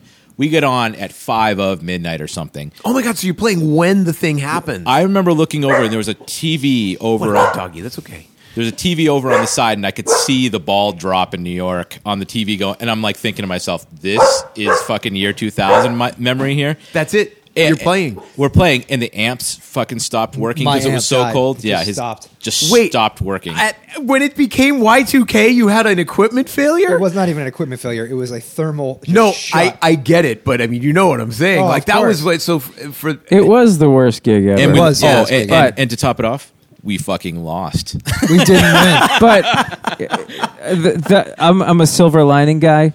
That was the only show we ever got to play that had like a thirty thousand dollar fireworks display during one. of True, our we were songs. watching a super light show. True. during uh, Sun. That I- that night we got back. My Bob and I lived in the same place in Lee, New Hampshire at that. And I don't know if you remember this, but that was the night Kurt came back. Um, he had had that wet, that evening gig with Toby. Oh yeah, They had like an upright bass jazz thing, and they made Right. they made twelve hundred dollars. this is Kurt, the trombone player. Kurt Morgan was a bass, he's a bass player. He- Different person. Yep. Gotcha. Right, I'm sorry. Gotcha. Wow. So hang on. Do you remember the criteria of the Battle of the Bands? I have no idea. We, know why we you had no, lost. I don't. I don't. I remember showing up and not knowing it was like The a battle. contest. no, no, no. We- And do you remember like like who won and all that? I don't know some other I, band. I remember who won. I can't. Uh, of course you do, Bob. I can't remember. I can't remember the name. Cloud. But it was Bruce and John Carpenter's band, and they had that song. It went one potato, two potato, three potato, five, That's what beat us. and they won. But- well, they're nice guys, and they had stage presence. I should have brought out the broccoli song. and then and then and then What was just it? I ca- so and then I just I just need to hijack this for the other worst gig before we go off was the one in New York City. And I'll never forget this because this was the greatest of, moment of all time. So we're going down to New York City to play a gig, which is a risk, and we we think it's gonna suck. We're like, you know, we're out of town. We're not really bringing anyone Plus, with you're us. going down to New York, and the people in the audience are gonna be like, "Oh, look, a band from New Hampshire." Right. This is and- gonna and be we, we awesome. think it's going to suck. We get there, and the band right before us draws the whole room full. All of Soho. All of, I mean, they're just packed, and That we're was like, Arlene's "Holy Grocery. shit, we Arlene's are going to Grocery. get yeah, Arlene's Grocery. We are going to get to play New York City to a Arlene, Arlene's was a great place to play. Right. We're It gonna was get to then. play. Uh, We're gonna get to play New York City to a fucking packed house, whether they like us or not. This is gonna be fucking cool. Worth it. They finish their set, and the guy goes, "Everybody, let's go next door to get a drink." The whole place empties out. We play to an empty room. Yes, it And I does. was like, At "Yeah, one that's fif- about right." at That's- one- That's how it works. It was 1.15 a.m. too, or 12.45. It was Right. within that, that slot of our time slot. We got maybe 30 minutes right. and decided to drive home. If the club caught on fire, it would have emptied out slower. Yes. Right. It emptied out so fast. It was like they inserted them. and I'm just watching this, going, "Oh, oh, oh no!" if I remember, I'm sorry, Newark people. I apologize if I'm doing this wrong, but Arlene's d- is the place where they would uh, pass the uh, brass hat, right? That's how you made money, right? Uh, there was no one to pass it to, so we don't know. Right. It- the the hat was in There the middle of the floor. Zero people there. Yeah, I may be The hat confusing it left. with somewhere else. But I'm pretty sure Arlene's. Yeah, and again, someone from New York can uh, write an email and, and tell me how stupid I'm being. But yeah, they had like this big brass top hat, which they'd flip upside down, and you just pass it around the around the audience, and then you It's people would very put money in. Monopoly. It was super Monopoly, yeah. You were like the Monopoly dude, but but but sometimes it'd be like money too. I mean, sometimes you make you know Community 150 chest. bucks or whatever. Yeah, going do not pass go. Well, do not pass the hat. Sounds like those guys just left. You saying the guy, the singer in the band, Yep. fucking stole everybody? Well, they were all there for them anyway. So I Right. mean, in reality, it wasn't the. It's at the still ti- a dick At, That's a move. at really the time, it- dick move. At the time, man. it sucked, but afterwards, Yeah. I was like, you know, we, you know, Well, you're being It was nice. a good experience. no, it was not. It was a It good was experience. not. It we had a was- wonderful drive home at 3.45 in Connecticut. It was a no. That was a terrible experience. If I uh, which was it? Rhode Think Island that- had Rhode uh, Massachusetts Dunkin' Donuts closed like at midnight too, so you had to get your coffee.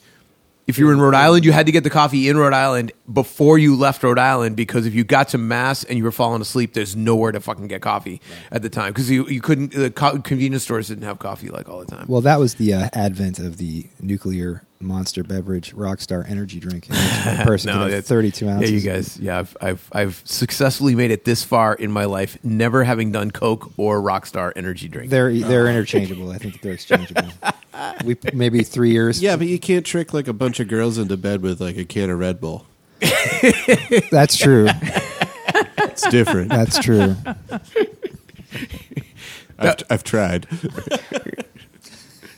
So you're saying Rockstar energy drink does? No, cocaine does. God, I know. I'm just trying to shit on your joke. but- Fro- Froberg is now cartel. wow. Oh no. Yeah, but Arlene's. Yeah, I remember uh, uh, playing. I, if I have the right place. Oh, anyway, I know playing at Arlene's was fucking great, but I maybe mix it up with someone else. It was- But yeah, those one of those places you play like s- they'd have like seven bands, Yeah, it was one of those. Yeah. Yeah, 15 minute. and they had, but they had a rotation. back line, and you could you could just plug into. They had like a fucking couple of twins and a SVT or something, and you just blast through it, right? Yeah, they have yeah Marshalls and Yeah. Uh, Yeah. Yamaha kit, everything. Yeah, you could it was like get you just going walk quick. up and go. They don't want to deal with people loading in and out and shit. I was the keyboard player, so I had to bring like four keyboards and shit, and the guys looking at me B3. like, "You asshole, right? Why are you doing all this?" I just remember trying to set up as quickly as possible, just so there'd be one person in the room. But I'm no. like, I'm like, wait, wait, wait, just- I'm we're ready to go. Ah, Jared's like, don't leave. I know. Wow. Fantastic. Fantastic. What a what a nice memory. I got a road story. Go ahead. Um, we were in, I don't remember where, but I always ma- made this horrendous joke about taking a crap in Rhode Island. Uh, I wasn't going to go there. I'm not going to tell that story. oh, no, at the but safari, it's kinda- wait, the safari wow. lounge. I'm not kinda- talking about the Kind of safari. set that lounge. up. The Safari Lounge. I I would tell this weird story about trying to find a place to go to the bathroom in Rhode Island. And Maybe I- later. And I asked the audience at this one club, I said, Anyone here ever take a crap in Rhode Island? And everyone was dead silent. And then I said, So you just kept driving and left it in New Jersey where it belongs. so we play our set and we get off stage and this band gets up after us and goes, We're so and so from New Jersey. It was awesome. it seemed so purposeful. And I've just felt like an ass, but it was pretty funny. They probably got it. So the Safari Lounge. I love the safari lounge with you going to the What's bathroom what's there. the Safari Lounge? Safari Lounge was a place in Providence Providence, Rhode before Island. Providence like had a renaissance, Right. and they had this bathroom that was out of like some crazy nightmare World War where One. somebody had put Belgium. uh, like an explosive. there was one toilet, and it was blown up, and it looked like several sharp shark's teeth sticking up, and it was full of all sorts of grotesque things right. and I ate something that really disrupted my gut, and I had to go.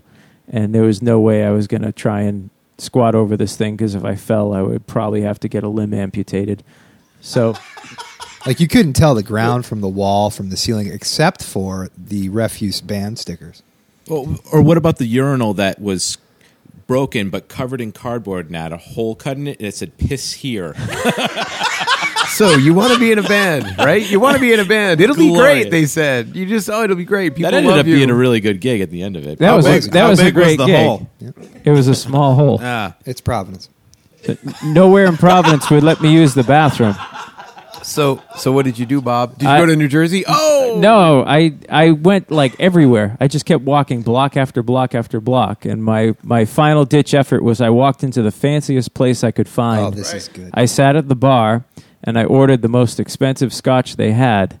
And after they served it to me, I asked where the bathroom was. smart guy. And then I went to the bathroom, It never came back. decimated it, shot the scotch, and ran back to the Safari Lounge as fast as I could because we were on in five minutes. It was like mission critical too. This guy was not happy. I mean, he, I was out wingmanning it on the street. Like, where could we go? Because there was nowhere. It was like Safari Lounge, and then everything was hostile, E-, especially like Rouge, whatever. Even Yeah, I mean the, place ori- was. the original Providence was like the Shanghai of America for a little while. You know, you just go and hope that you made it through the whole experience, right? you know, foot. and now it's of course completely different. Now it's a really, really cool place to play and to be around. It's really open. Especially if you want hot wieners. and strawberry milk and Sure. Coffee milk. Coffee milk. ain't yeah. ain't nothing wrong with the autocrat. I don't understand why you No. guys are are shitting I wasn't on the hating autocrat. on that. I was just saying that I would rather not have a hot wiener. No one brought any. I can't believe. Thank thi- God. This is this is w- w- this is gonna be like an, a, a, a- an official rolling joke of the uh, of the podcast. Well, hot wieners. What is that? This Two- is fun to say. Hot Hot, wieners. wieners. What was it? The Boutwell? Was it the first Inception? Yeah, you know, hot wieners. I'm just gonna keep saying hot wieners. Apparently, again. you need to go whip some up. it's it's kind of like a hot dog, but if you call it a hot dog, people from Providence get upset about Is it the same size, length, meat, all that? Uh, more or less, but uh, the the the rub is that some guy puts a bunch of greasy buns up his arm, and then he puts the hot wieners on it, and then he slaps some meat sauce on it, and then you put it in your face, and it doesn't taste very good. Really, it's like the Yeah. whole. It's like the whole important element of this wiener. I is that- guess I don't know. It's more the experience, I guess. It's a sleeve delivery sure. system. Like I mean, if you go get some like Hebrew national dogs or whatever, you can have a little like weenie roast and you'll be fine. But it's not a hot wiener. Well, no, you Apparently, gotta there's, have, like, a the- you have to fundamental have the difference. meat sauce Yeah, over that's it. true. The Right. meat sauce is key. It's like a chili thing. It's like yeah, a chili and the dog guy's kind of arm. The guy's arm is also important where he holds the buns. Is he Greek? I don't know what he is. He's gross. It doesn't matter where he's from, but he's definitely disgusting. Wow, threw every hot wiener guy down the down the down the. Yeah, maybe not. Maybe I'm wrong. You know, maybe I just had like a one bad experience. Duncan spent time downtown. You Yeah, might that's be- true. you Might But be yeah, hurt. I don't think he went to New York System too frequently, though. I went to New York. City. Well, there's, an, there's a bunch of New York system places. Uh, what was the one? Oh, oh, oh, Onlyville, on, only, on, Ol- on, yeah. Olney- Oh, yeah, that's the one. That's the one I went to. right. Yeah, there's, I, but there, I you could, you could enjoyed get my New ham York, and cheese on the griddle. Like that was Yeah. good. I didn't like the hot wiener, but that's just me. Maybe it's a personal flavor thing. Yeah, you can get the New York system in a lot of places in uh, in which is the same. It's another description. I'm for just what talking he's about where It's I got another it. Title for that uh, the hot Why- dog with the with the it's a steamed hot dog with the with the meat sauce. Why, Meat sauce. why system? I don't know the answer. I don't know the answer. The system refers to the fact that the guy loads the hot dog buns up his arm for, for maximum Very efficiency. declarative Are we- on this one. Interior sleeve or exterior sleeve?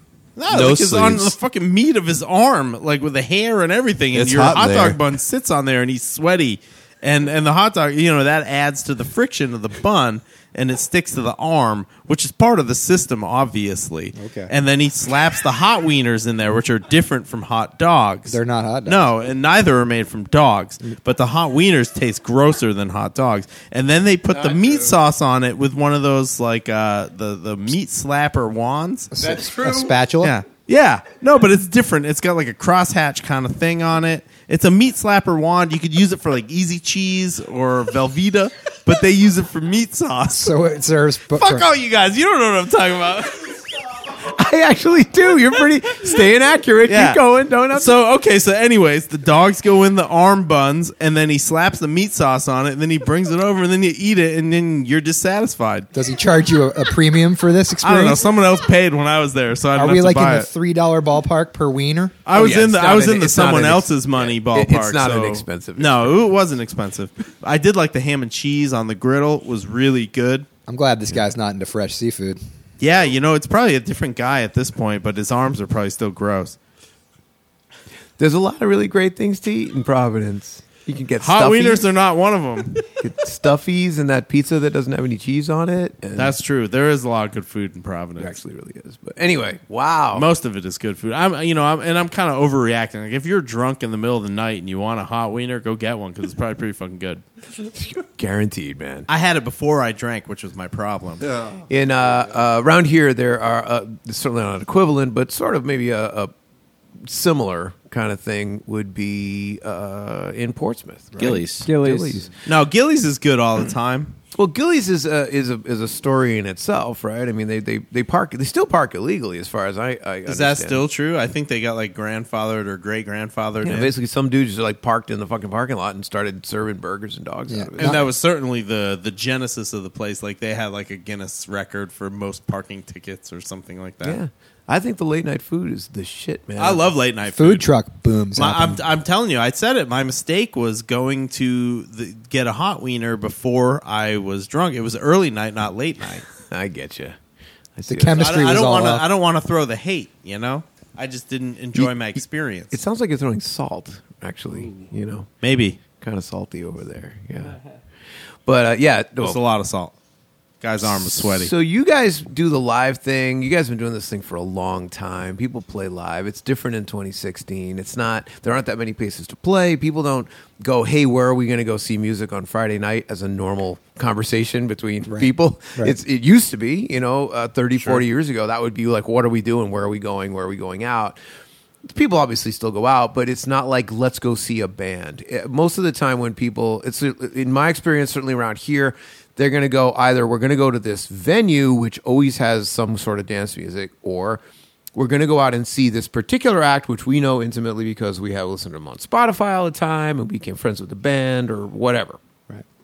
So, like right now, do you do you guys still go out and see music? Do you do you actually go out and see bands? You know, I try to, yeah. but you know, there's not as much as there used to be. And there's a you know there's there's clubs or venues that you go to that are music specific places, and people will go out of their way to go there, like the Sinclair in Boston or wherever it happens Sinclair to be. is the fucking man. But for the most part, like at like in the bar scene or whatever, I think the what people say now is, uh, "Oh, they have music, uh, let's go somewhere else," rather than, "Oh, who are we going to see?" You know, yeah, I do. I understand. What do you guys think? I mean, do you, do you think that that thing is? Do you think it's over? Do you? No. I, obviously, music isn't over. That's that's right. I think it's just tired at this point. I think it's one of those things ran its course, got saturated, and we're in the other side of the pendulum swing. I'm hoping here.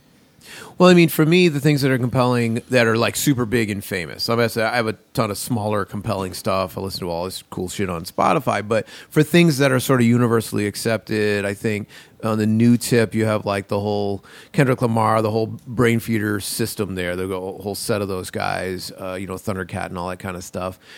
That's interesting. I don't know of anything really right now, like something that we would consider really modern right now that I would call like a rock band. I wouldn't either. I mean, you can check. You can check out the mainstream. What, sorry, what's that? No, I was gonna say there's plenty of rock bands out there. I think it's just No, I mean, right now, it's- think about what you're saying. I'm not talking about Foo Fighters or anybody grandfather. I'm saying like a new example of like three or four people playing, five people, guitars, bass, drums, singing. Going big. there's there's tons of stuff out there. It just depends on where you're listening for it. It's just there's there's so many sub choices.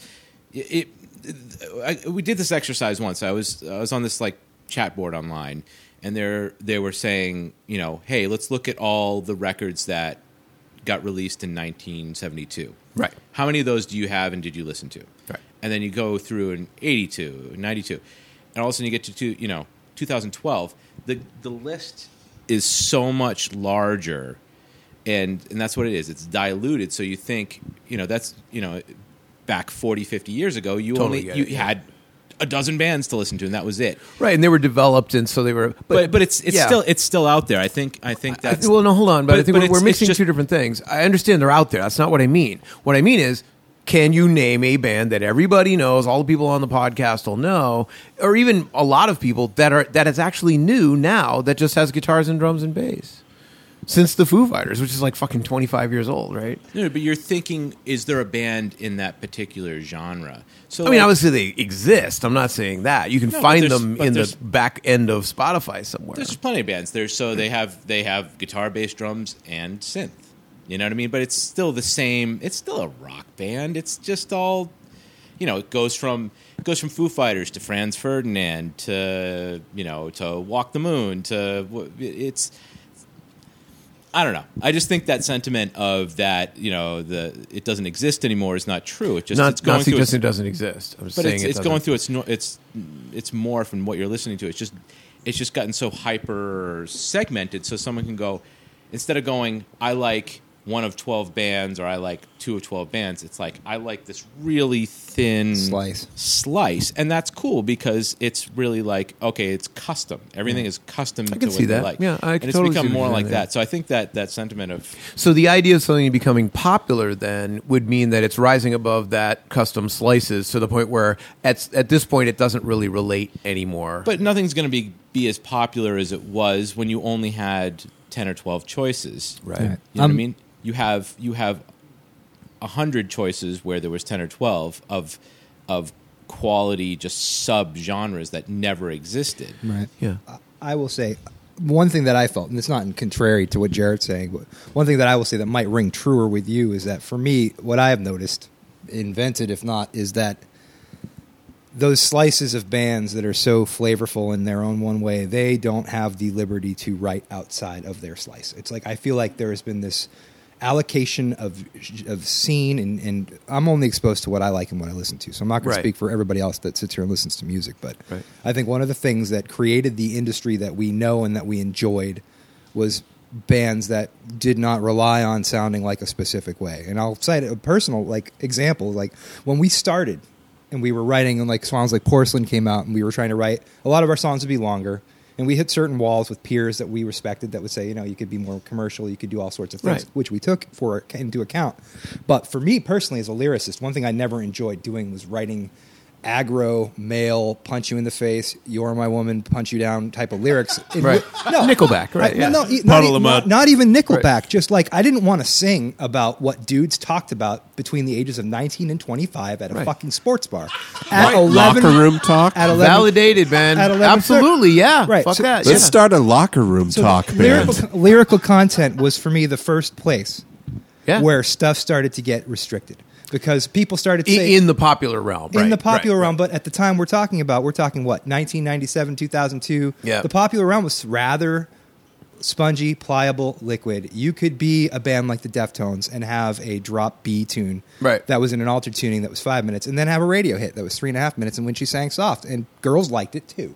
You know what I mean? Like so right, that the occurred. incubus thing too. Right, Exactly. Right, You right, got- right. they you could could have just- a hit and then you- everything else. If you could get yeah. your board up on the wave, you didn't care how fucking far down the coast you went with it. Right, and if you right, went right. past Malibu and past Yacht Rock, no one cared. But it might even be part of the weird. But it might even part the A little bit. part of. But, but it may have been awareness on the behalf of the audience. We the audience, like if I'm in that audience, I'm like, oh yeah, of course, that's their hit. That's what they're doing. Yeah. They even know that that's the hit, and where I'm actually interested in this shit over here. Yeah. Right. I guess. I guess the thing I'm getting at, really, to be honest, was less about recorded music, but more about live music. And I'm getting at is that you need to have some sort of level of popularity in order to draw an audience to come out and see you and to go and do the thing. And to keep you fresh. Sorry to Well, interrupt. no, no, I agree. What I'm getting at though is that there are less and less examples of when I said this all started. I said, you know, do you go out and see live music? There are s- throwbacky kind of bands. There's the bands that are still trying to sound somewhere between you know the Kinks and Led Zeppelin or something, but as as I look around, I just don't see them. There's you you as a lot of places you can see music, you can see music in a lot of different formats, but the regular old let's play rock doesn't seem to have a foothold anywhere anymore, with the exception of of course the throwback type bands. I think I personally would- would agree with that. And for me, which is funny, come- Because I mean, just look around. Where would you go see them? Where do you see this? Where do you? Where's just a black box with a bunch of speakers with a bunch of lights? You go see it like the chit chat. Right? common radio's down, right? Com- com- we all can Well, say radio is sort of yeah, yeah, it's not gone. even- so we doesn't all know exist, that that's yeah. down. So you no longer have your 14 boxes you can go choose from. Right. That's gone. So that solution's gone. And Jarrett was mentioning that if you're active, you can find what you want and it's plentiful. And there's no question that you can. It's like porn. You can find exactly the porn you want now in your music. Exactly that one. Someone feel free to describe which porn we're talking about. But the point being, Guitar that- solos. exactly right. The point being that you can totally find. I can still find a new band that just put out an album that has a guitar solo, but I am going to have to look for it on Spotify. And my personal criticism is that they won't have a production level or the artistic that's- clarity, all that right, right. BS that falls into it. right. That's the only thing I think is a negative. Yeah. Uh, Well, so would that be like amateur porn? Well, right. So amateur porn, it would be one hot person makes that a good thing, right? One one's particular talent will ring above it and make, regardless of the production quality, good or bad, right? Right. Yeah. yeah. Someone's abs You- make you're it going- worth it. You're going to judge it with a gradient, regardless of what its presentation is. And Mm-hmm. Many bands are the same way. it's not about the lighting as much at that Right. point. Yeah.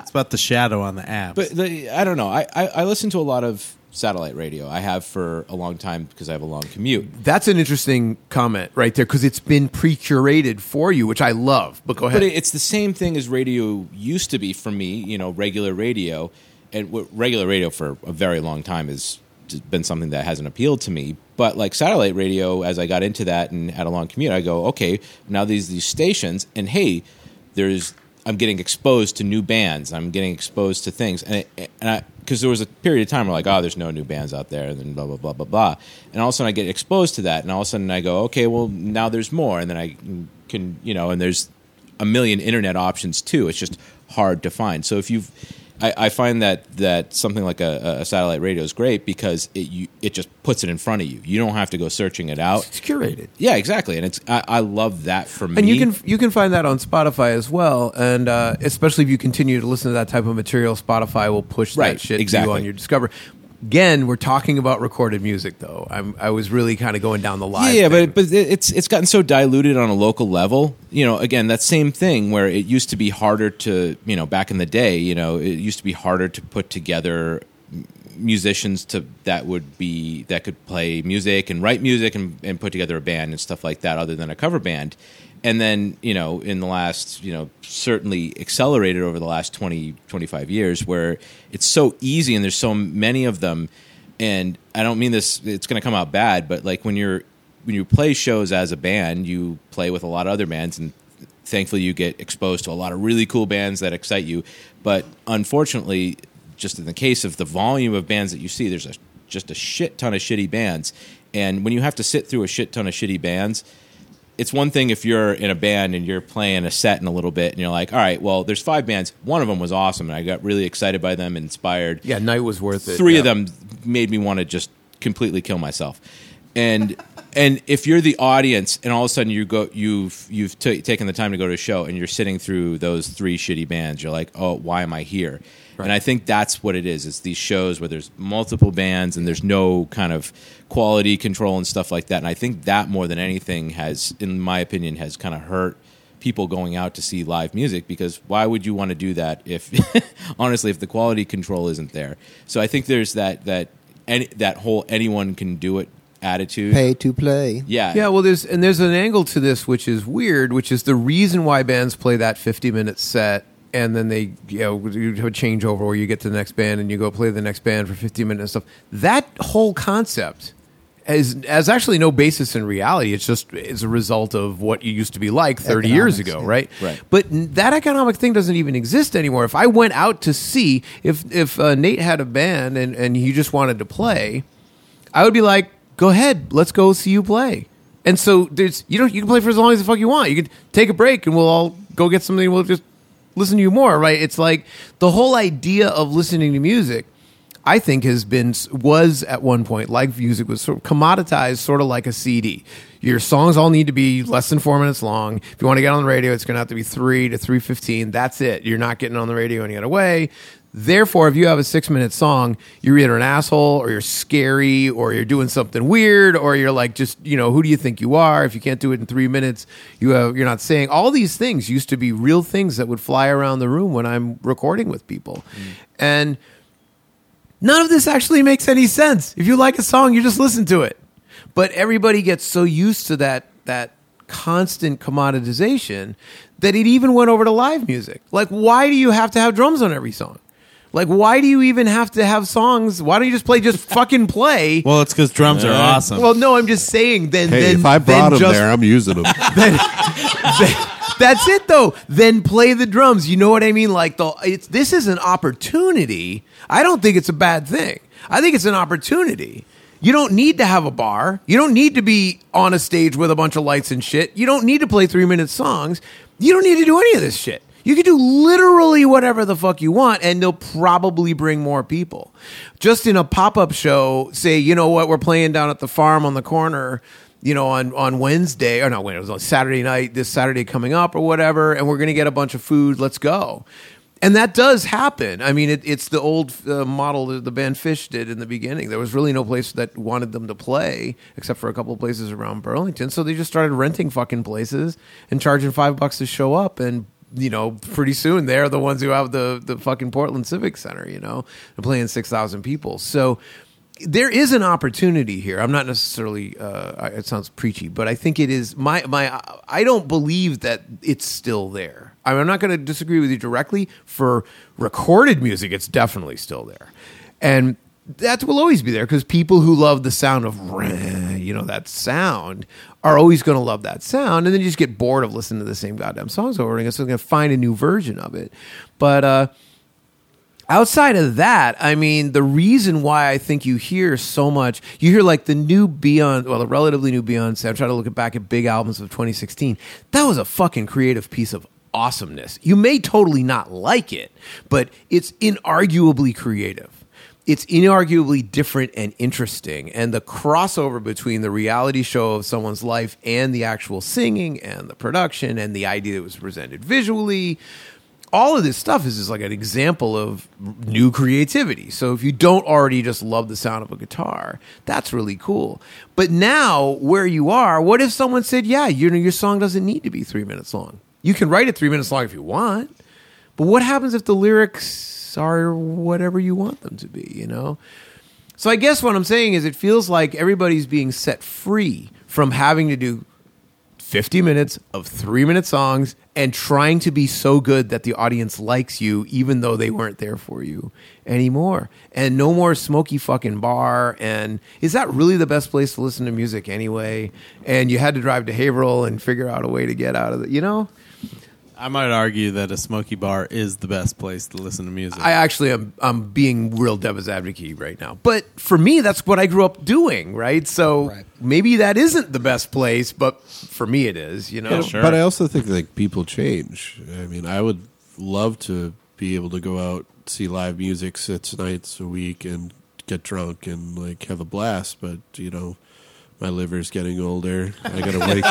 I gotta wake up in the morning or the afternoon and maybe go work or something and you know life catches up to you so it's harder and you know the options can be too plentiful at times or or you might just not look for them anymore I mean, I have this picture of, of Bob underneath the, the you know the the the, the bed, listen, you having to listen to this, being compelled to listen to this music. Do you think? Do you wonder? I wonder. Is part of this live show part of the reason why we all ended up in bands and we all started doing this is because there was a possibility of fame and fortune. Was that it? Froberg's definitely Froberg, the one up and yes, down. yes. For me, there's no question. I'm not saying that I wanted to be famous and fortune, but if there was no possibility of fame and fortune, if there was no possibility that I could make a living as a musician, it would have been very hard to jump out when I was 17, get a fucking fake ID, and go on the road and tell everybody I was 21. That would have been a really hard jump for me, knowing that if it was now, I can't imagine there are that many 17 year old kids who are doing that anymore because there's nothing out there to support you. Well, I think that it's different. Like the motivation change, the motivation hasn't changed, but your perspective on it does as you get older.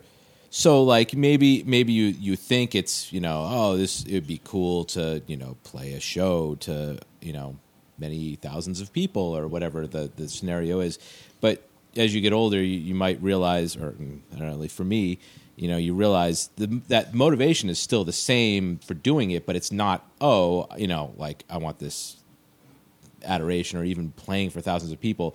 It's it's a very cool thing, despite that. And I think Right. it's it's it's it's all a life perspective of where you. I'm getting really stupid heavy. Right I don't here. think you But- are. I don't think you no, are. I mean, it's right on, I- for I, sure. I think you're But it- dead on. Everybody's completely with you here. But it's and I think and I think uh, as a to tie back here as a band, I think we kind of came to that r- realization. You know, uh, uh, you know, we we kind of took a step back and we're like, let's just do things that are that fill that that that good part that that motivation that make us feel good and not this goal thing and it's not like the motivation ever changed throughout but it's like we kind of realized well this is really what it's about. It's more about like f- f- so that self fulfilling thing. So, because you know, you know, it's it's you know, at, you know, when you're playing local and you're at a certain age and stuff like that, you know, you're not going to be doing some certain major leap into into stardom. But that's not what it's all about. You you get a per- certain perspective of of of the motivations of music and why it's so important to you and why, why it makes you feel good and why there's this need to even play to small amounts of people because just getting it out there is an important thing. So it's not about getting it out there so that someone tells someone else and it becomes this big phenomenon. It's just because as you know musicians and artists or whatever, you're trying to put something out there because that's what you do. And I think that perspective, it's the same thing for when you're younger and doing it, but you don't realize it then. Right. And for me, Yeah. as a as a writer, like what was interesting for me is the biggest thing for me. I'm sure there were mixtures of all the other things as well. Like I'm sure that there was people that I admired that I would have wanted to have looked like, and that would have been fame or money, things that I would have wanted.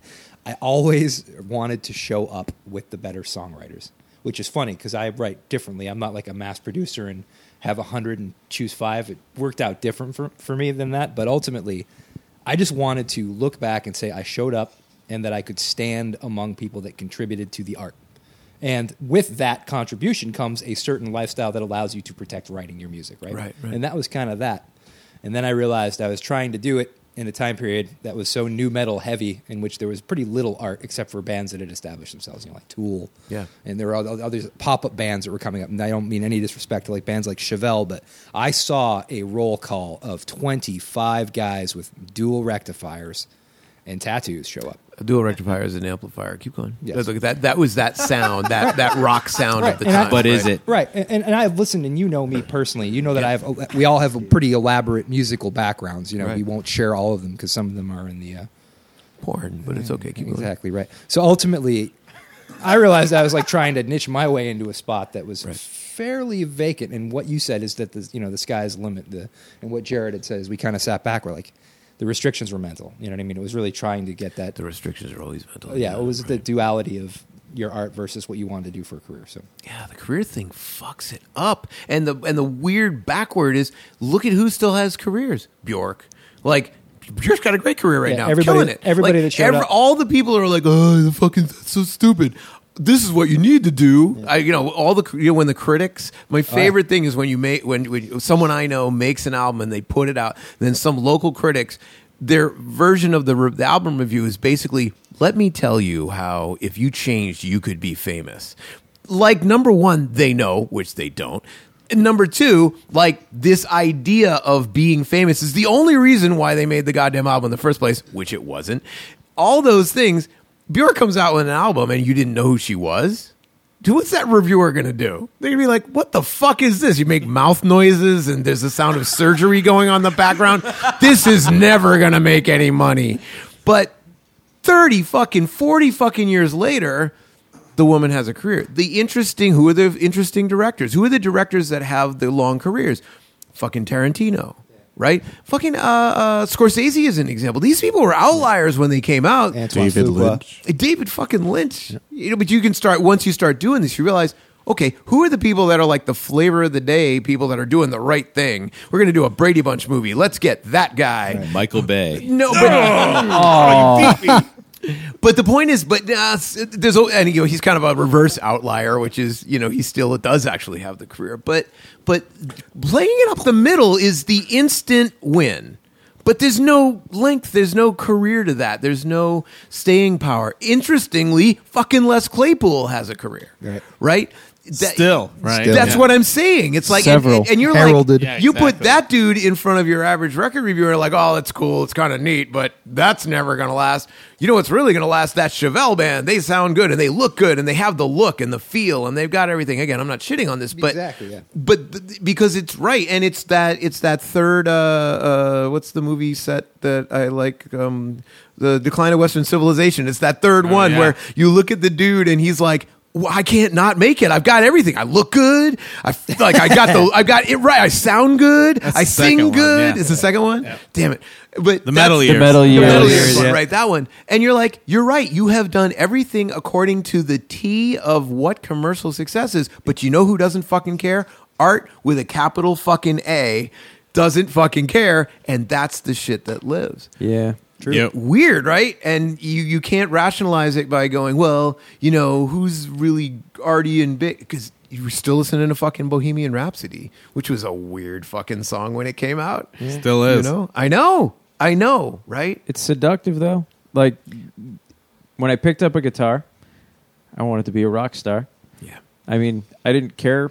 I- I wasn't thinking girls. I was just thinking Yeah. I want to play in front of ten thousand people. Fuck yeah! I See, wanna that's run around just with call my it out. shirt This, off and- this is beautiful. Have long hair. And this is as good a motivation as any. and that was part of my motivation. Yeah. And then once the kind of music took hold, that it didn't matter if that happened. It fulfilled a higher need than you know making money or making fame. And I think now I just I want to make awesome shit. And when we get on stage and we play our best, if people connect with what we're doing, Which they Then- invariably do when you guys are playing. we yeah. win. Yeah. It's like being on a football team that never loses. Fuck that. That's right, man. It's like being on a football team that never loses. You have control over the win and loss right in your hands, right? You just go and do it. That's cool. Hmm. Yeah. That's a that's a cool analogy, right? So when you play n- now, are you? Well, oh, let's pull it all the way around. You played a song at the beginning of the uh, uh, podcast, so that song will at some point end up on stage. Is that what we're saying? It's been on stage. It has been, Yeah. right? Yep. Yeah. Yep. How did it feel when you played it Good. on stage? Oh, it was at the Red Hook. That was at the Red Oak. Yep. Yeah, felt really good.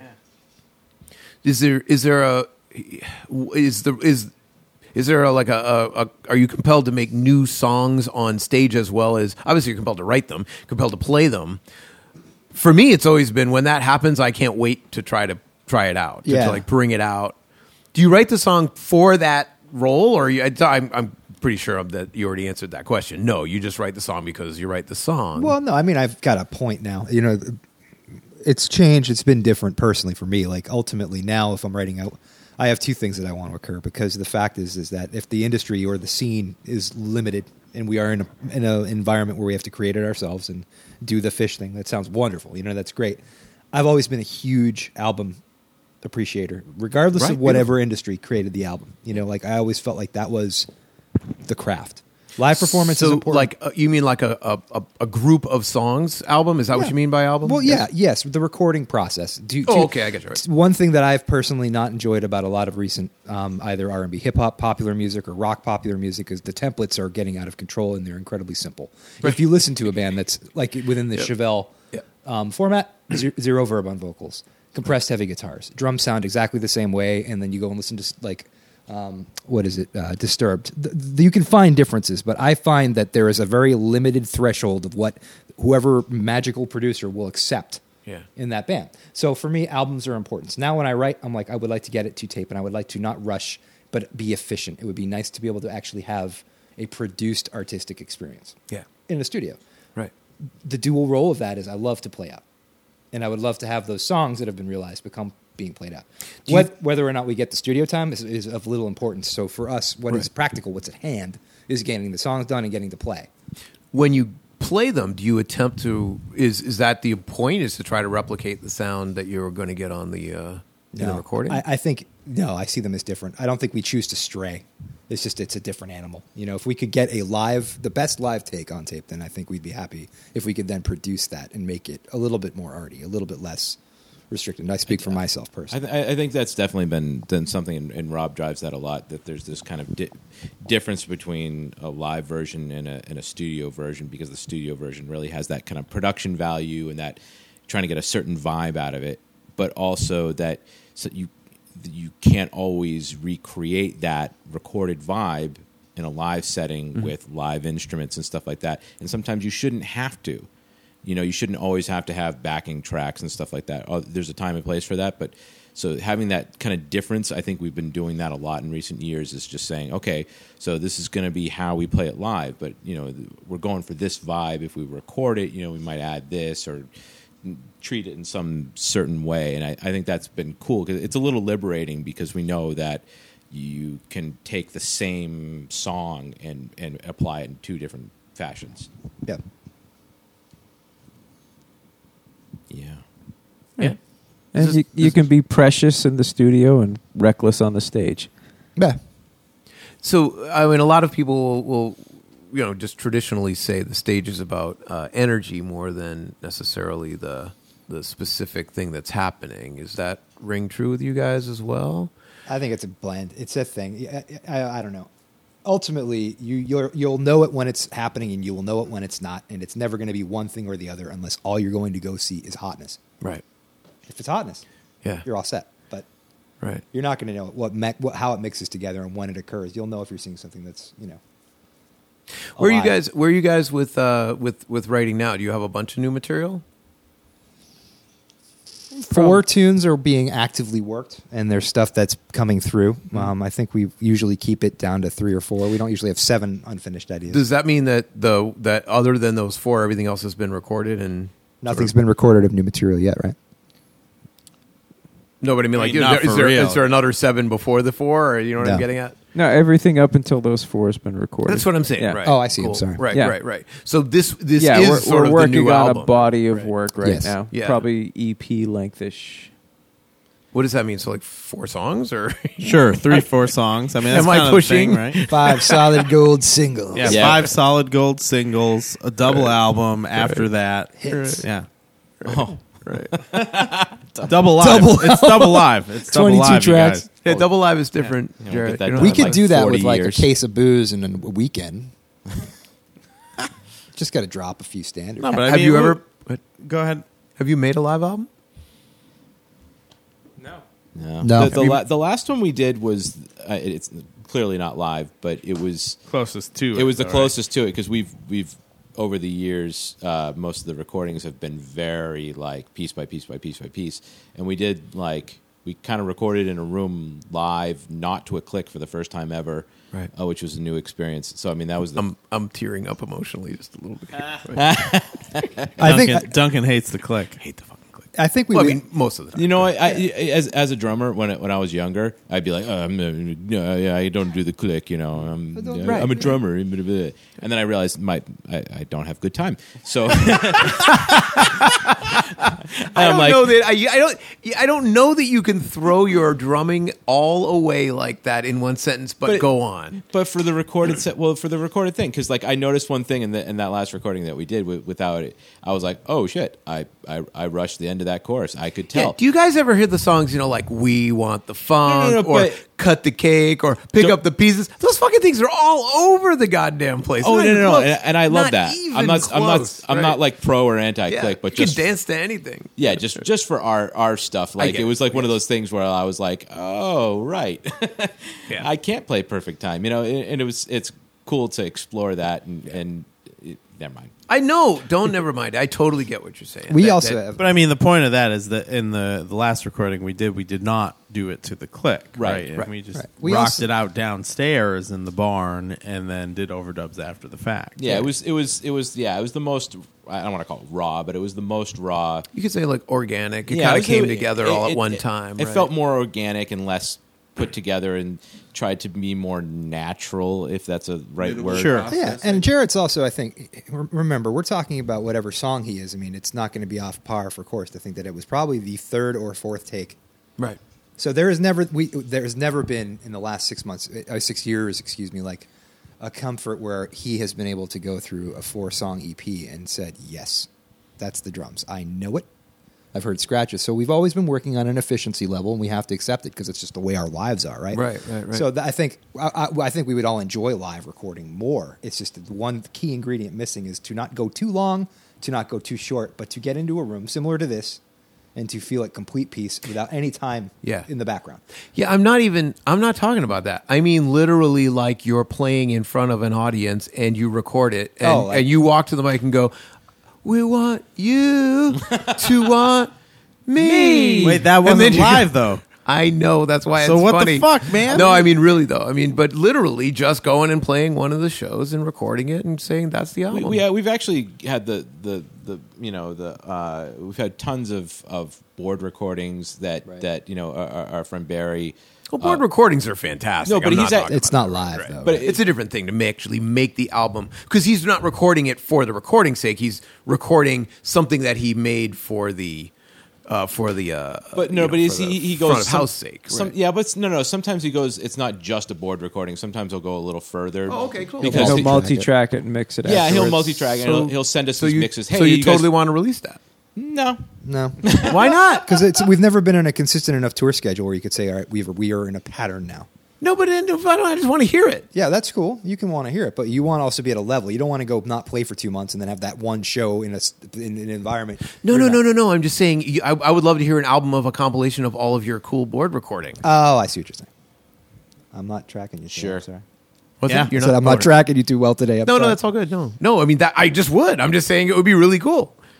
Uh, you see what I mean? That's what I mean by being free to do anything. You really don't have any more Right. limitations at all. You could just get a bunch of people to all hold their iFucking phones up and then just take that whole thing and add it to the board recording and all of a sudden you have a video. It's like there's no I'm not I'm not Yeah. saying you should give up your production value, but I, No, I'm not. saying the opportunity is all there now. Yeah, you don't need a label. You don't need a distributor.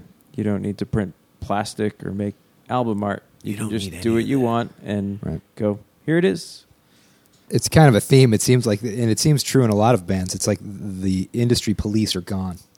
The, Yeah, the, and, the uh, naysayer, I- I- but yeah. everybody is psychologically still putting themselves it. into their own boxes. Yeah, and don't and and I'm not putting this on. It's gonna. You could misunderstand my comment as I'm putting this on you. No. I'm not. But I'm saying a lot of people will then go with no cops. I don't have a gig anymore. Right. Like they're, the whole point of the gig was to rail against the man. You take the man away, and there's just nothing left. There's no. You're not. You know. Then you. You know. That's why you. you you, you have all the you still can still fucking listen to Bad Brains. Right. It's- They weren't railing against the idea that I can't have a three and a half minute song, or they were just railing, right? It's like it has nothing to do with the the man at all. They're just fucking going for it, right? So I don't know. It's a, it's an interesting. I mean, obviously we could talk about that shit all day. So you said you got four going. Uh, at some point, we should probably wrap this together. Are you going to play another one? Like, how can you possibly do that? We got- We're all relaxed, drinking scotch, and being chill. Rip a shorty. Let's rip a shorty and do a yeah, and then come back. We got two more for you. Sure. Yeah. Oh, So you want to play some a short thing right here, and then you want to come back and talk a little more? Yeah, if you Let's got- do if it. you Let's got go. material. That's what rip a shorty means. I don't know. No one knew until right now. Hot wieners. Hot wieners. So let's see how to do this. Uh, yeah, okay. So these guys are going to walk upstairs. Uh, the recording equipment is upstairs. It's a little different. Rem- To remind everybody, we're not in the, the barn you see in those uh, the pictures all the time. We're in uh, in Bob's studio, BB3 studio. Um, and uh, Frobes is going to go in there. And could you, uh, Bob? Do you know if you did you hit record already? Okay, great. Uh, y- you can probably just click it, and you got to tell us when it's all red. And uh, cool. So I'll talk a little bit more. So uh, Nate, you want to walk up to the mic here? Have a seat. Yes, sir. You go get those headphones on. Yes. Hello, Nate Hastings.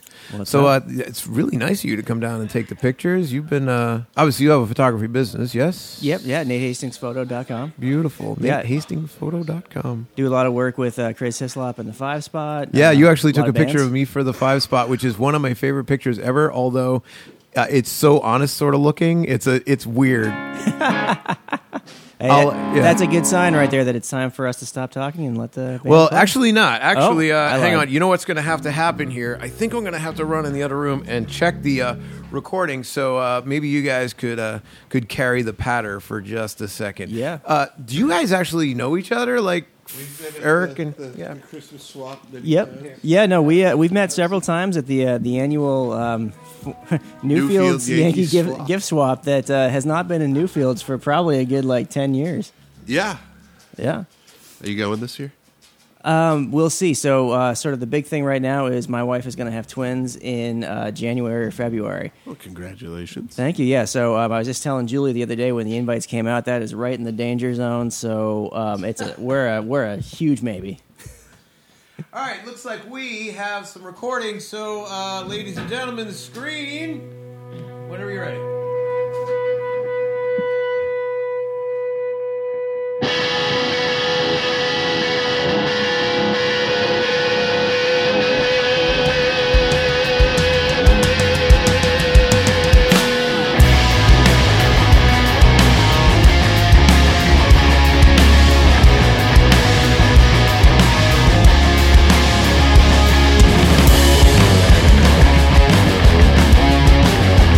Thank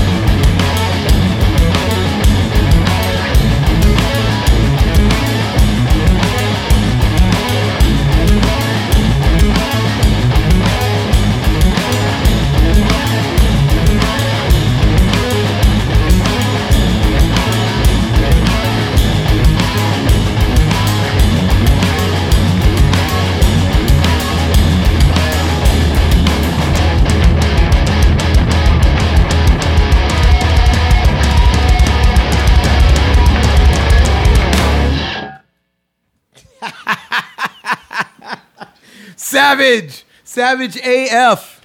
That stands for Air Force, right? That's what I told all my students, at least.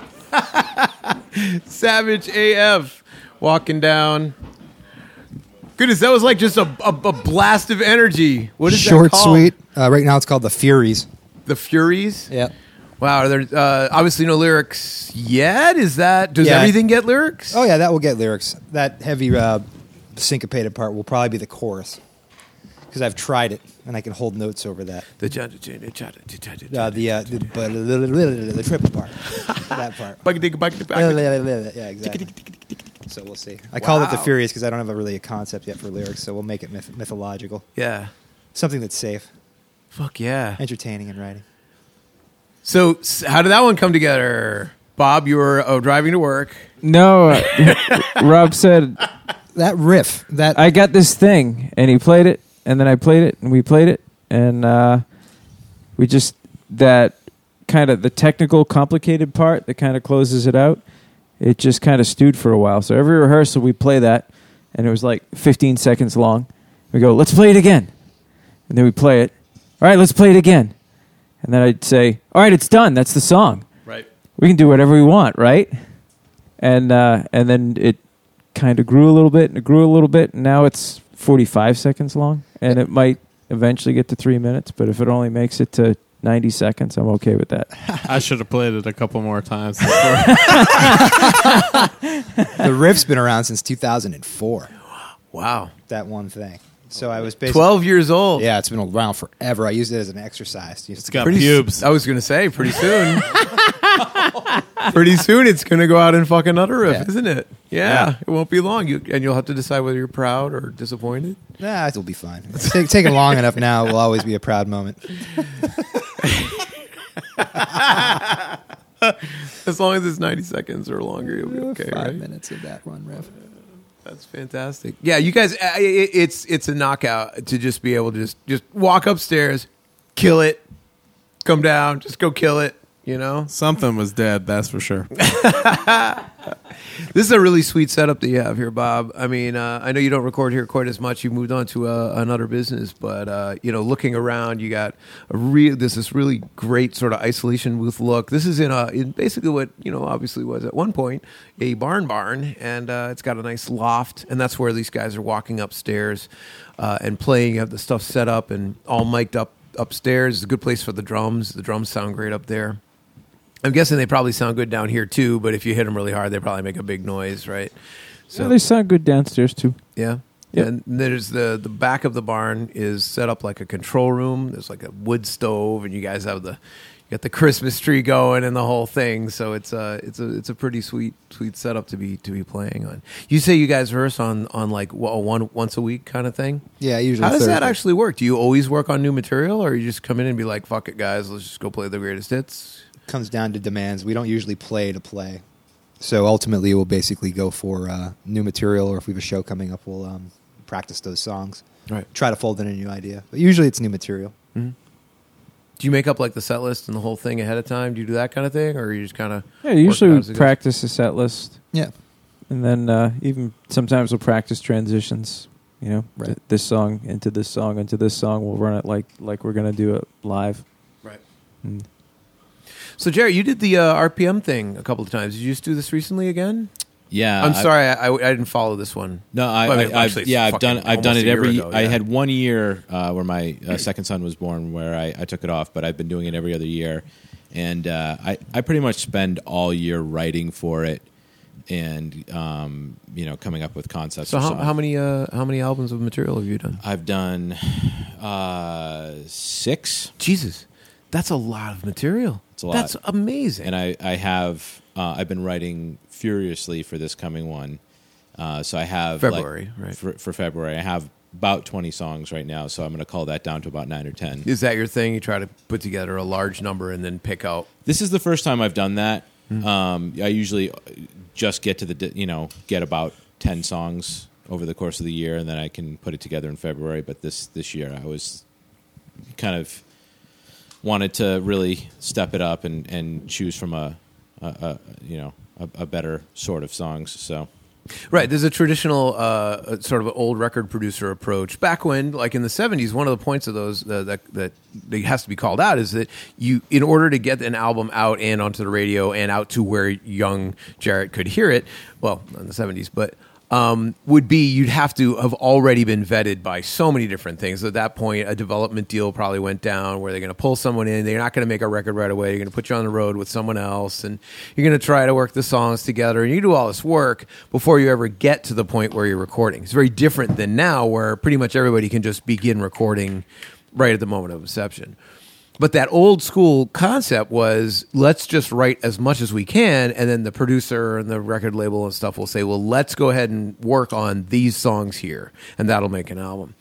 So it's interesting you're taking that same kind of approach. What? How do you know what it is that you're going to end up with? Like when you listen to those twenty, how do you go? Well, these are the ten. Is it because just your favorite, or are you trying to Yeah, the make a one- bouquet? Or the ones that resonate the most um you know uh and it's always I I that's fi- awesome, but that doesn't actually mean anything. So please, well for, for me the the one the ones that the ones that are like this yeah like this song f- just it came together more naturally and I, Okay. it doesn't feel forced like I'll, I'll have doesn't some- feel forced. yeah like I'll know I'll, I'll be like all right I have like nine songs written so far these two are eh they just they don't feel as good they feel kind of forced they have a verse and a chorus but they're not great I just don't I'm not loving them so th- they'll get you know replaced over the years and it's always like a I also also find like it's a reaction from year to year. So like one year I'll do it and I'll, I'll kind of listen to that record back and I'll be like, yeah, you know, I did a, I didn't like this part of it, and I'll kind of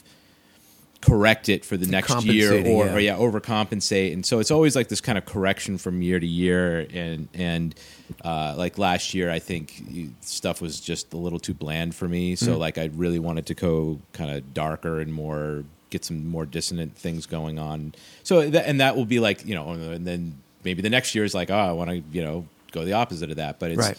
it's always that kind of transition from year to year. So it's that's what makes the cut. You end up actually playing in uh, most of the stuff and singing all of it, right? Yeah, I, I it's I do just virtually everything, and, and then uh, I've I've had the fortune of calling in like Rob uh, did a solo on the previous year's one. Right. Uh, Darren Haw has helped me out on some stuff. Uh, Bob's always hel- um, helped me on. Please help. Uh, fixed him a, a number of things from a production level. Uh, in the background, he's like the Wizard of Oz, kind of like uh, Right. fixing you know my mistakes in the background. So I, I've had I've had the fortune of having some pretty cool people help me out. So you're making it happen this year. You're, Yeah, it- Bob's trying to absolutely. give you the Oh, a sorry. fist bump. Um. so Definitely, yeah, definitely. it's I'm- happening again. Yeah. Yeah, it's just one of those things, and like I know only a small amount of people are going to hear it. And I don't care. Right. It's something very self fulfilling for me. Yeah. You know. Yeah. So what else is happening for RPM this year? Bob, you've been kind of out of this thing. Like Bob I'm is going Bob, to Bob publicly in the last volunteer to Yeah. Oh, record drums for Anchorage Drift for RPM. That's very nice. Is oh, I'm sorry, I didn't ask you. The, is that the artist name? I, I, I dropped it because it sounded weirdly pretentious unintentionally. Um, so I've been going under my, my own name for the last couple years, but it's yeah. It, the previous name was the Anchorage Drift, which was kind of stupid, but Well, it's Sounds- only stupid sounds if like you a red say line. it like yeah, it's that. only stupid to you. well, it was one of those things where like I if you wa- go, the anchor is drift. Well, yeah, which is how you just said it. Exactly. You could just say, yeah, anchor is drift. That's the name of the thing. It and wa- then it it's was- all cool again. It was originally supposed to be like, you know, I do this, and it was not like, hey, this is one person playing playing all the parts, but this is this is a band. This is a band playing an album. That was that was supposed to be the not like I was making. You're that in up. super good company there. There's a But- lot of people. You know, who is the band that you and I have arguments about every time, but I always forget? Is it Todd Rundgren? Who is it that you hate that I absolutely adore? Oh, Sting. Sting, Sting. Yeah. All right. Uh, no, no, no, and and, and I'll, I'll say this. I Did love, I just say that out loud? I love and hate Sting equally. Like, this, like he's like my fav, one of my favorites, and I hate him. Right. I it, it's I have this weird dichotomy with him. Like it's I grew not up that listening. weird.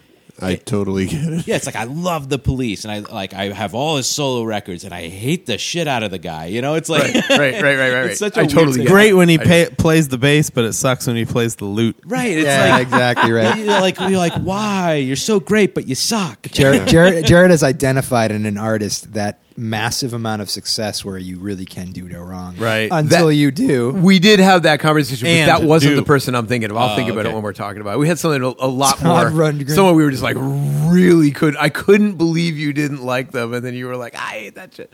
But uh, whatever. I don't want to go off to it. So, other people for RPM. What else is happening? Well, so let me just call it out. So, Bob, you, you actually started a, uh, a bike business. You, you joined your brother's bike business, and you guys together have gone completely bananas and Been expanded. two and, years of bonkers. Oh, and my goodness. Talk after about success. Christmas, Yeah. I'm gonna hopefully have a lot of time to make some music Oh, that's happen. great. Are you are you thinking about RPMs? I'm thinking about RPMs. I love. It's funny. I, I RPM the the challenge we talked about on the podcast a zillion times. It's the during one month, month of February, everybody writes. What is it? Thirty minutes, ten songs, whatever it is. There's like a, a, a loose sort of organization of this.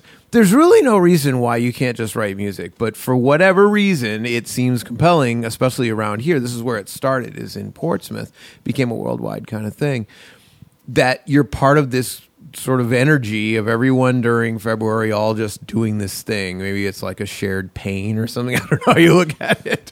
Uh, Something to do in the dark of winter. I guess, I guess, but but at this point, it's almost like what what's what are you doing for RPM? What are you doing? So I guess are you are you preparing to do something? I mean, you're going to record some things. yeah, I'm I'm hoping we can get some casings action this year. What? The, case- Oh, shit. The casings have been. Uh, Heck yeah.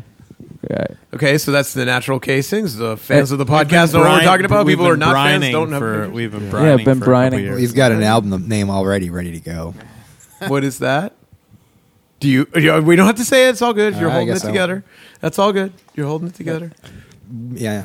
yeah, how many, I- how I'd many, like to- how many natural casings albums are there? Let's remind the there are listeners. six. six. But you know, when you have six albums, you have enough to make a greatest. You hits should album. do that that, would be actually. called prime cuts. the natural casings. For those who are not listened on the previous podcast, uh, could someone please describe the natural casings in three sentences using only stereotypes? Cuisine rock, stylistic parody, mostly about food, lots of sexual innuendos. Celebrities. And Phil Collins. celebrities. Celebrities. Collins. Phil Colin. Collins. Collins. We could completely disagree on Phil Collins, maybe. Anyway, um, that's fantastic. So, so okay. So, if you guys were going to do a, can I just say casings record? Is that Yes, Casings. So f- that's so much more pretentious than the Anchorage Drift. It's so so so pretentious. Just a casings record. Yeah. Was it Jar Jar Binks saying You, that? you know what I? Uh, Misa like music. one of my pet peeves is when someone who is uh, an obviously the celebrity who's on the stage that everyone paid to see, so like the rock star type goes up and goes, "This is from an album called," and then they say the name of the album as if every fucking person in the audience didn't know the album's name. Anyway, so you're there. You are, the casings. You're gonna do an album. Uh, seriously, is there is there a preparation, or do you guys just like walk in on February first and go, "Let's fucking do this"? We walk in on February 1st and we basically sit We- around with instruments and go, let's write something. I usually have We a write- bagel with cream cheese while these guys like play instruments, and I sit there and think of stupid things to write about. There's a lot of heavenly donuts, coffee, Yeah, burritos for lunch. burritos. Yeah. No Osseos. mosquitoes. Yeah. So this so it starts with the purchase of the bagel. It starts with February number one, and Yeah. then everyone has to get in on that the uh, the RPM challenge tip, Right. Yeah. and then you get it done. Yeah, we usually just sit around, uh, hammer out an arrangement. Some of the arrangements are, you know, three minute songs that are written in two minutes. And then uh, Froberg will hammer out a chart and we'll do live tracking of instruments. And uh, we'll try and get all the instruments and arrangements for 10 songs in like a two or three day weekend. And then everyone will. Serious face. How, that obviously it's ben, you you benefit from this. You not only you're choosing to do it, but like the benefit wh- where how do you how can you define the benefit of getting everything done in 2 days other than just it got done in 2 days? Well, then we have uh, 26 or 25 days to do the hard part, which is hammer out lyrics and get vocals done. And the rest of it too. I mean, it's Yeah. mixing and everything too. and right? it's it's pretty chaotic and it's pretty weird. It's like But what it's fun as hell. Yeah. right? I mean, it's it's you know at a certain point it's hanging out with your friends and having a good time and doing a thing. Some of the songs start by I got this weird instrument at a yard sale. Yeah. Let's Frequently. Briggs, let's right? do this. and then all of a sudden we Briggs got shows pull my pork. Yeah. Pull my pork. Yeah. Auto har. It's a, it's a late period natural casing classic. Baroque. It's the blue period. So and just uh, The again, yellow period. and and the and the uh, and the and the songs are going to usually end up being meat themed. Almost all meat and frequently food themed. I mean, not always. There's love songs. Yeah, I've written Some a- of the a love couple songs are you know meat vaguely- related, but yeah, veiled um, food references. about absolutely. drug Ghosts. overdosing and or goats to go. Goats to Yeah. go. yeah. Nitrite nuendo. See, that's the thing. Th- These guys do this like they, they write it all and record it all during the month. Really, like the total RPM spirit of the thing. And every year they come up with like n- not one but a handful of very super memorable songs that are awesome.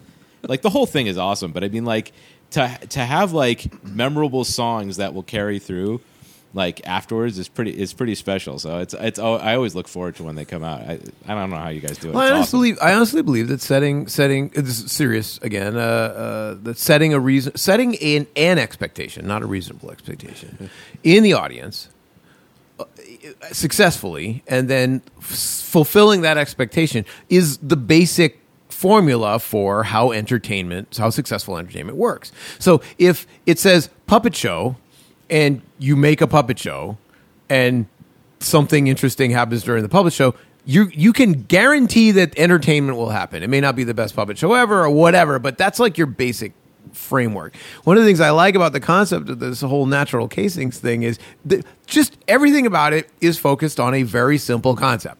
These are the songs. They're going to be about bacon and shit, and we're going to make them really fast. And everybody who's in the band, anybody who plays on the shit, can do the shit. Like you're, you're gonna. Everybody is already a good uh, musician.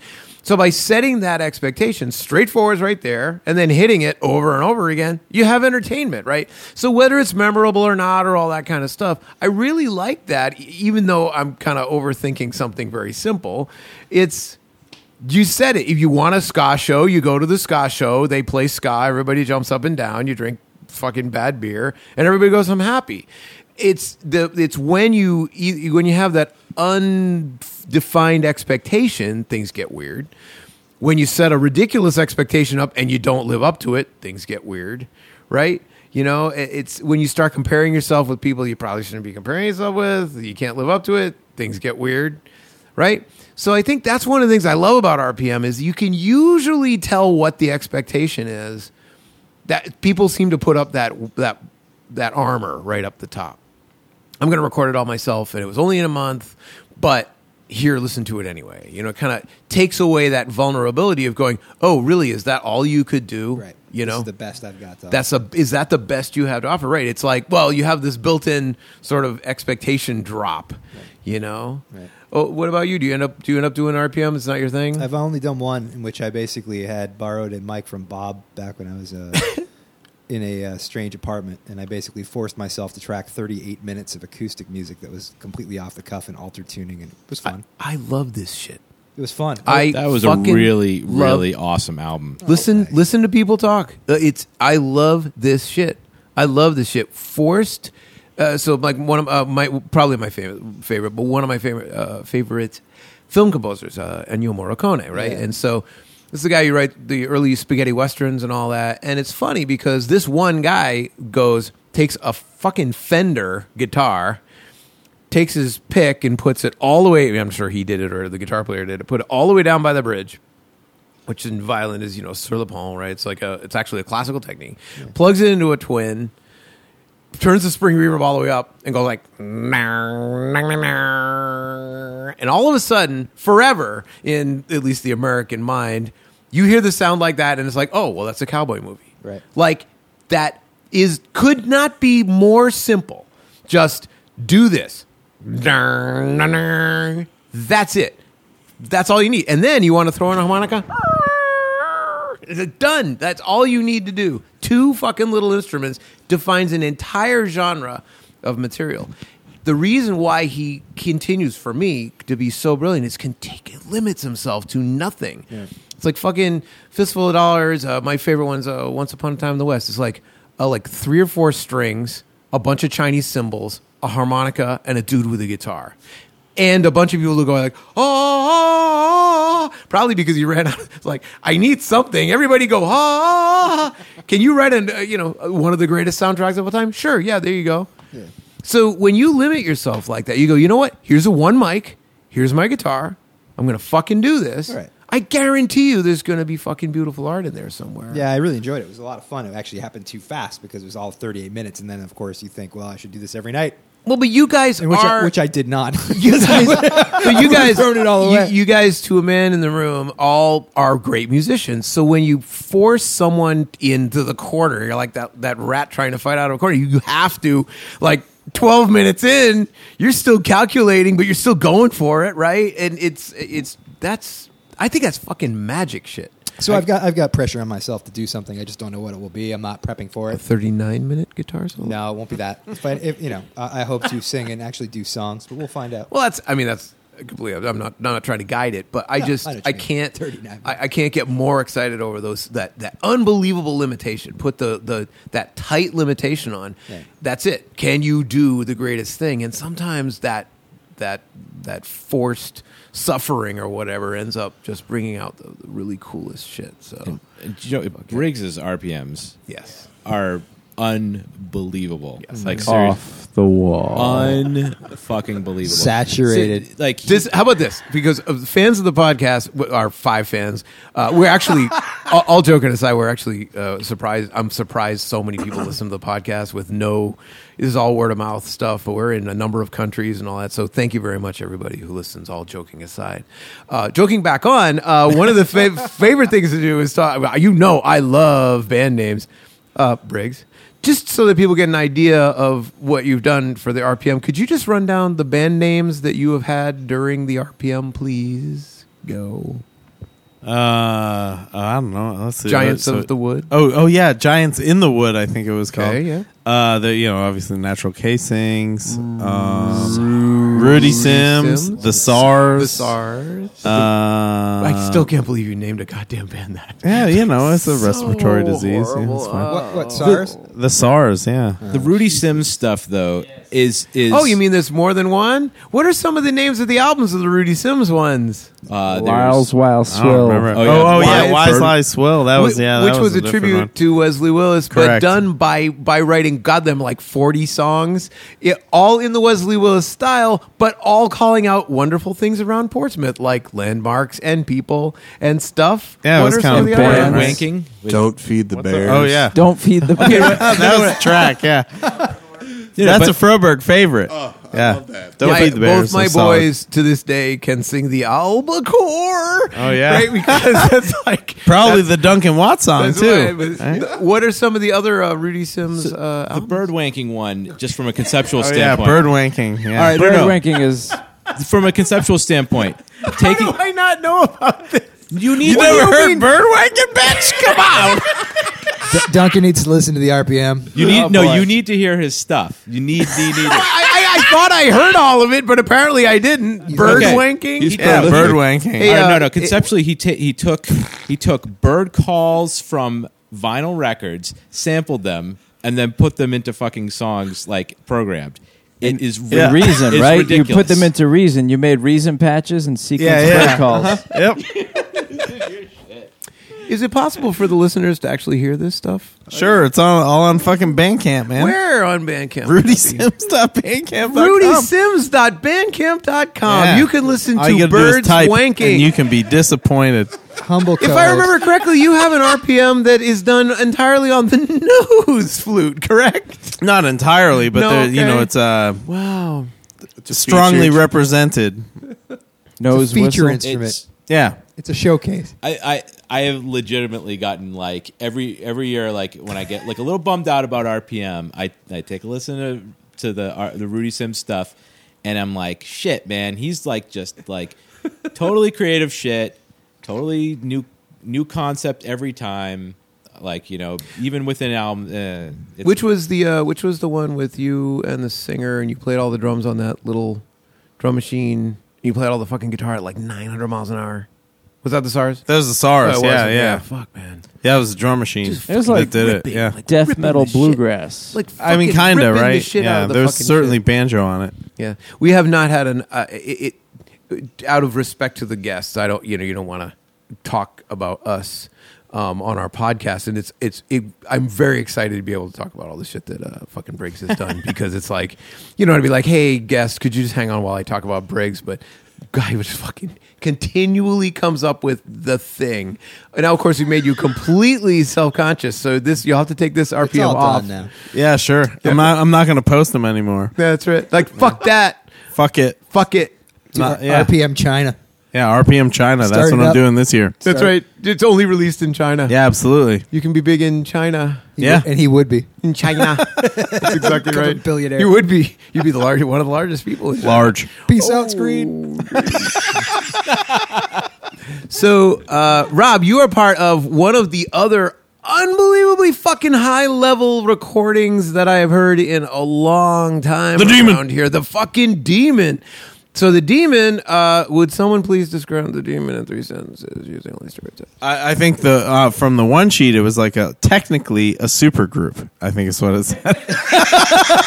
From one of the articles or something? yeah, yeah. It's fucking awesome though. is that it's hip-hop? it's it's like the best drummer, the best guitar player, and the fucking money master uh, dude on keyboards who I thought was a drummer No, personally. no, no, no, no, no. He's, he's Yeah, they're playing, great. Yeah, he's playing. He's playing keyboard. Oh, I know what you because he played drums in other Yeah, bands, yeah. right? Well, my Plays first introduction to Right. Kelly Bauer was as a drummer, and I didn't know that he for- was what just it a in fucking band? One hand- is badass. it One hand, free, One he hand played drums in. Yeah, it's fucking badass. But it's three awesome fucking musicians kicking ass. yeah, and the dude is what it plays is. the bass on the left hand most of the time, right? Or and then well, uh, and then the organ with the right hand. Yeah. he like plays the bass on the keyboard on the on the. So he's got the split thing going, and Rob is just ripping fucking shit over the top and.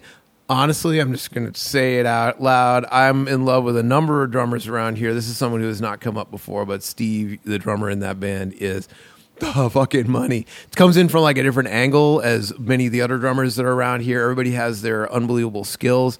That guy has just like the th- coming in for the. He used to be in like what was he in? He was like Groove Child. Groove Child Okay, and yeah, right. Say Zuzu. Say Zuzu. Yeah, right. Yep.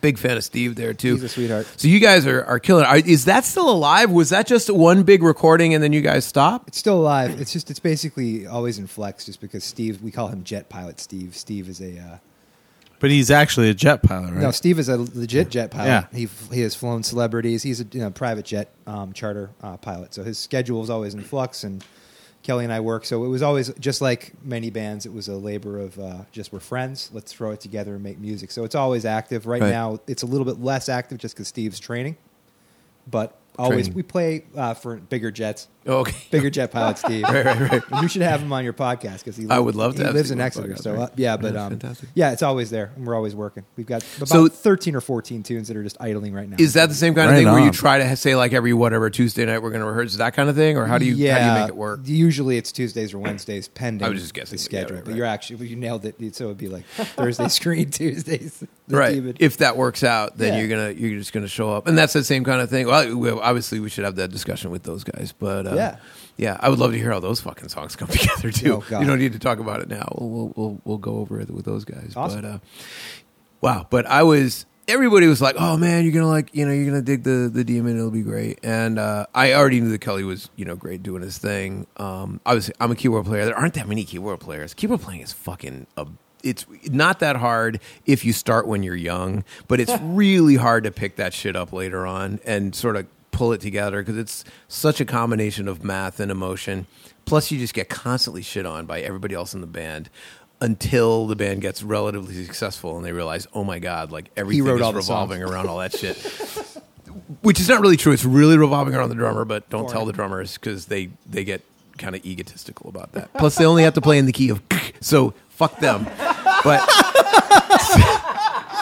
keyboard player needs to use all ten fingers all the time. But anyway, But then I'm like, oh, it'll be great. And Bob's like, oh, wait, you're going to love the demon. I'm like, oh, you know, Rob Sanders would be great. Da, da, da. I remember just hearing the fucking song the first I think it was like on the internet or something. You had like a, a video. It's that video. right. And I'm going, oh, wow. These guys are the fucking men. Then they did like the whole thing and you guys did the show. And I actually saw you guys uh, at the Stone Church, if I remember correctly, right? Yeah, that was a, That was a cool show too. So and uh and who was the band? Was was it Percy, some per- members of Percy Hill. Members um, of, I forget that what was they're it, yeah. called. Uh, Fearless ones. Fearless Excuse me, ones, the Fearless yeah. ones. Yeah, That was a really cool night at the Stone Church. It was real fun and, and positive and and uh, what a fucking great band. Thank you. But it's a, it's a little weird watching that band too because if you don't know, if you're not a musician, you're watching, you're like, where are all those sounds coming from? You know, you're kind of like. Because you don't see what you'd normally expect to see. It's a No. really, it's a, It- it's a cool band. Petrification, I think, is a good a good word for that because a lot of it's very very free. Yeah, I love that. Anyway, that's cool. So you got all that. Have we covered pretty much side projects? Are you working right now, Frobergs? Are you in between uh, between gigs? Um, doing some stuff with Briggs Yeah, Surprise! it, it, with, and Darren, with Darren Ha. Yeah, former guest Darren. Yeah. Haw. Yeah, fantastic. we got a gig coming up You do. Where is Yeah. that? at the fucking chit chat, man. I think I think the listeners we just lost. There they go. They're like, oh, these guys are just doing the same These goddamn thing guys over and suck. over again. at the, really at the chit chat. I Wow. deliver milk. The chit chat's pretty awesome. I mean, it's a little better than the No, hen no, no. house, I, you I'm know. just joking. It's a perfect place to go. It's a cancer benefit, yeah, Oh no! The reason why, Yeah. one of the reasons why everyone we're laughing- listen. Right. right? Yeah. Right. Downer. And then uh, Does that, gonna be a does good that act show. It's have gonna be a, a does good that show. act have a name? Is it just Aaron Haar or what are you guys doing? Hossam the band, I'm calling it out. Is it really? Well, it is now. Okay, sure. Yeah. Apparently it Hossam is. the band, I think. Do you know it- what night that is? What day? it's, uh, I don't remember. Saturday. Is that January 7? Is that one? Uh, yeah, this will be out yeah. before then. This will be out before then. Nice. Yeah. And then, Somewhere in there. I'm doing some stuff with uh, the Rusty Shutters. We're Ooh. playing beautiful. Uh, the same show. Yeah, it's it's the You won't same, have to- you same won't have to bring the band, drums different down. bass player, different leave the singer, drums right? up. It's like all Yeah. the same people. Yeah. Jesus. It's awesome. Right. It's a chit Oh, chat. it's a perfect chit chat. night. the It same, really same is. audience too. Same. Yeah, absolutely. They'll, they'll Di- still Dice be Man, there. Dice Guy's yeah, there, Dice right? Guy's there. Yeah. It's gonna be good. Uh, yeah, we're Hydro, making jokes, but- Hydro Seed will be there. Yep, Hydro Seed will be there. That's beautiful. Is that also you guys? No, no, that's uh, That's a guy. yeah. Yeah, no. that's- He's another chit chat regular. Yep. Beautiful. All joking aside, if you are, as long as you're not too delicate, the uh, the chit chat is that actually a great place to see. It's a band. awesome. Yeah. It I really love is. it. As far as like the traditional old school rock club, it's a black box. It's got the stages up high, the lights are there, big PA. It's a little too loud. Someone's probably going to get into an argument with somebody, but there's not too much actual fighting going on. You know, it's not like it's not a biker bar kind of feel. It's a good good place to go see rock and roll if that's what you're into. Plus, it, it's got the neon sign that says the Chit Chat Lounge over the top. You're just Yeah. like, no It's live way. at the Chit It's Chat. cursive. It's And perfect. it's It's, a cursive. perfect place for a selfie It's if that's the not easiest way to normally do what you neon do. is- lights. Yeah, if you're not normally in the uh, rock and roll club, you could be like, "I went to a rock and roll club," and you get your selfie stick out, and so you get that picture there. So that's worth the price of going right there, right? Get Yeah, a and picture. usually there's no price, so it's even better. fantastic. That's everybody. We got everybody going. You owe me a uh, a session, by the way, Froberg. You need to come by, and we need to play. You need to play drums on some shit. All right, let me know. I got some uh, stuff coming up that we'll announce soon enough, but should be starting mid January and stuff. It's going to be very regular every Monday morning. So uh, you don't need to be here on Monday morning, but uh, it's uh, it's we'll we'll see how it goes. We'll see how it goes. I got to talk about it a little more with uh, with guys like Briggs and you, but we'll we'll work it out. us two guys. Yeah. Cool. So you guys have another tune you want to play us out here? We do. All right. So I think we got this down to a science now. Somebody, hey, Nate, you want to come over and cover me for a minute while I set up the recording part? Beautiful. You guys can make fun of anyone you want right now. It's all yours. Anybody? Anybody you want. I'll let you. You can take the first. Uh, What's going on? Oh man, I'll take the first lead.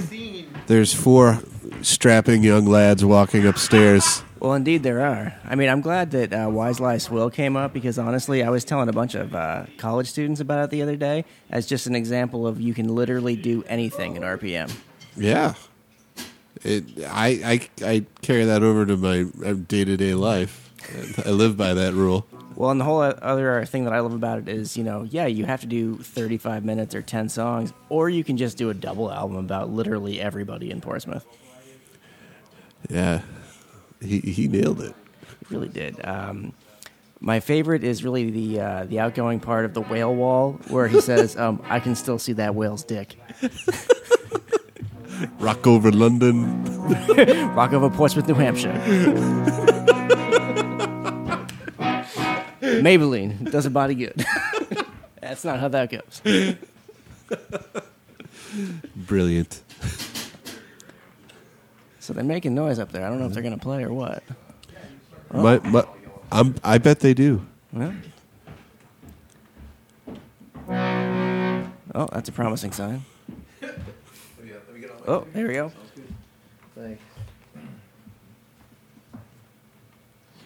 All right. Well, wow, what a crazy fucking podcast. Obviously, this one's kind of off the rails on a lot of levels, but uh, uh, I should probably just thank everybody that uh, just showed up there. Uh, obviously, I won't run over everybody's names again, but thank you very much to everybody for this. Thanks to Bob for uh, for hosting us and uh, Julie for uh, setting up a beautiful uh, situation for us there. Thanks to everybody who bought boxed wine and cool scotch and shit, and of course, thank you very very much to my Frobro. Froberg here. I, I think you're going to see this uh, this young man show up on our podcast a lot. It's it's always a cool vibe and shit. Well, um, it's my pleasure to be here. Awesome. And we're looking over at. Uh, you may have heard the, the the cute little doggy barking before. I, I know you guys are used to hearing Jack. This was Rousey the dog, the little. Uh, I don't even know how to describe this uh, small black beauty of a dog. Uh, really sweet little uh, little thing. And and there you go. There she's jingling again. All right. So if I remember correctly, this is time for you guys to play us out, ladies and gentlemen. The screen. Thank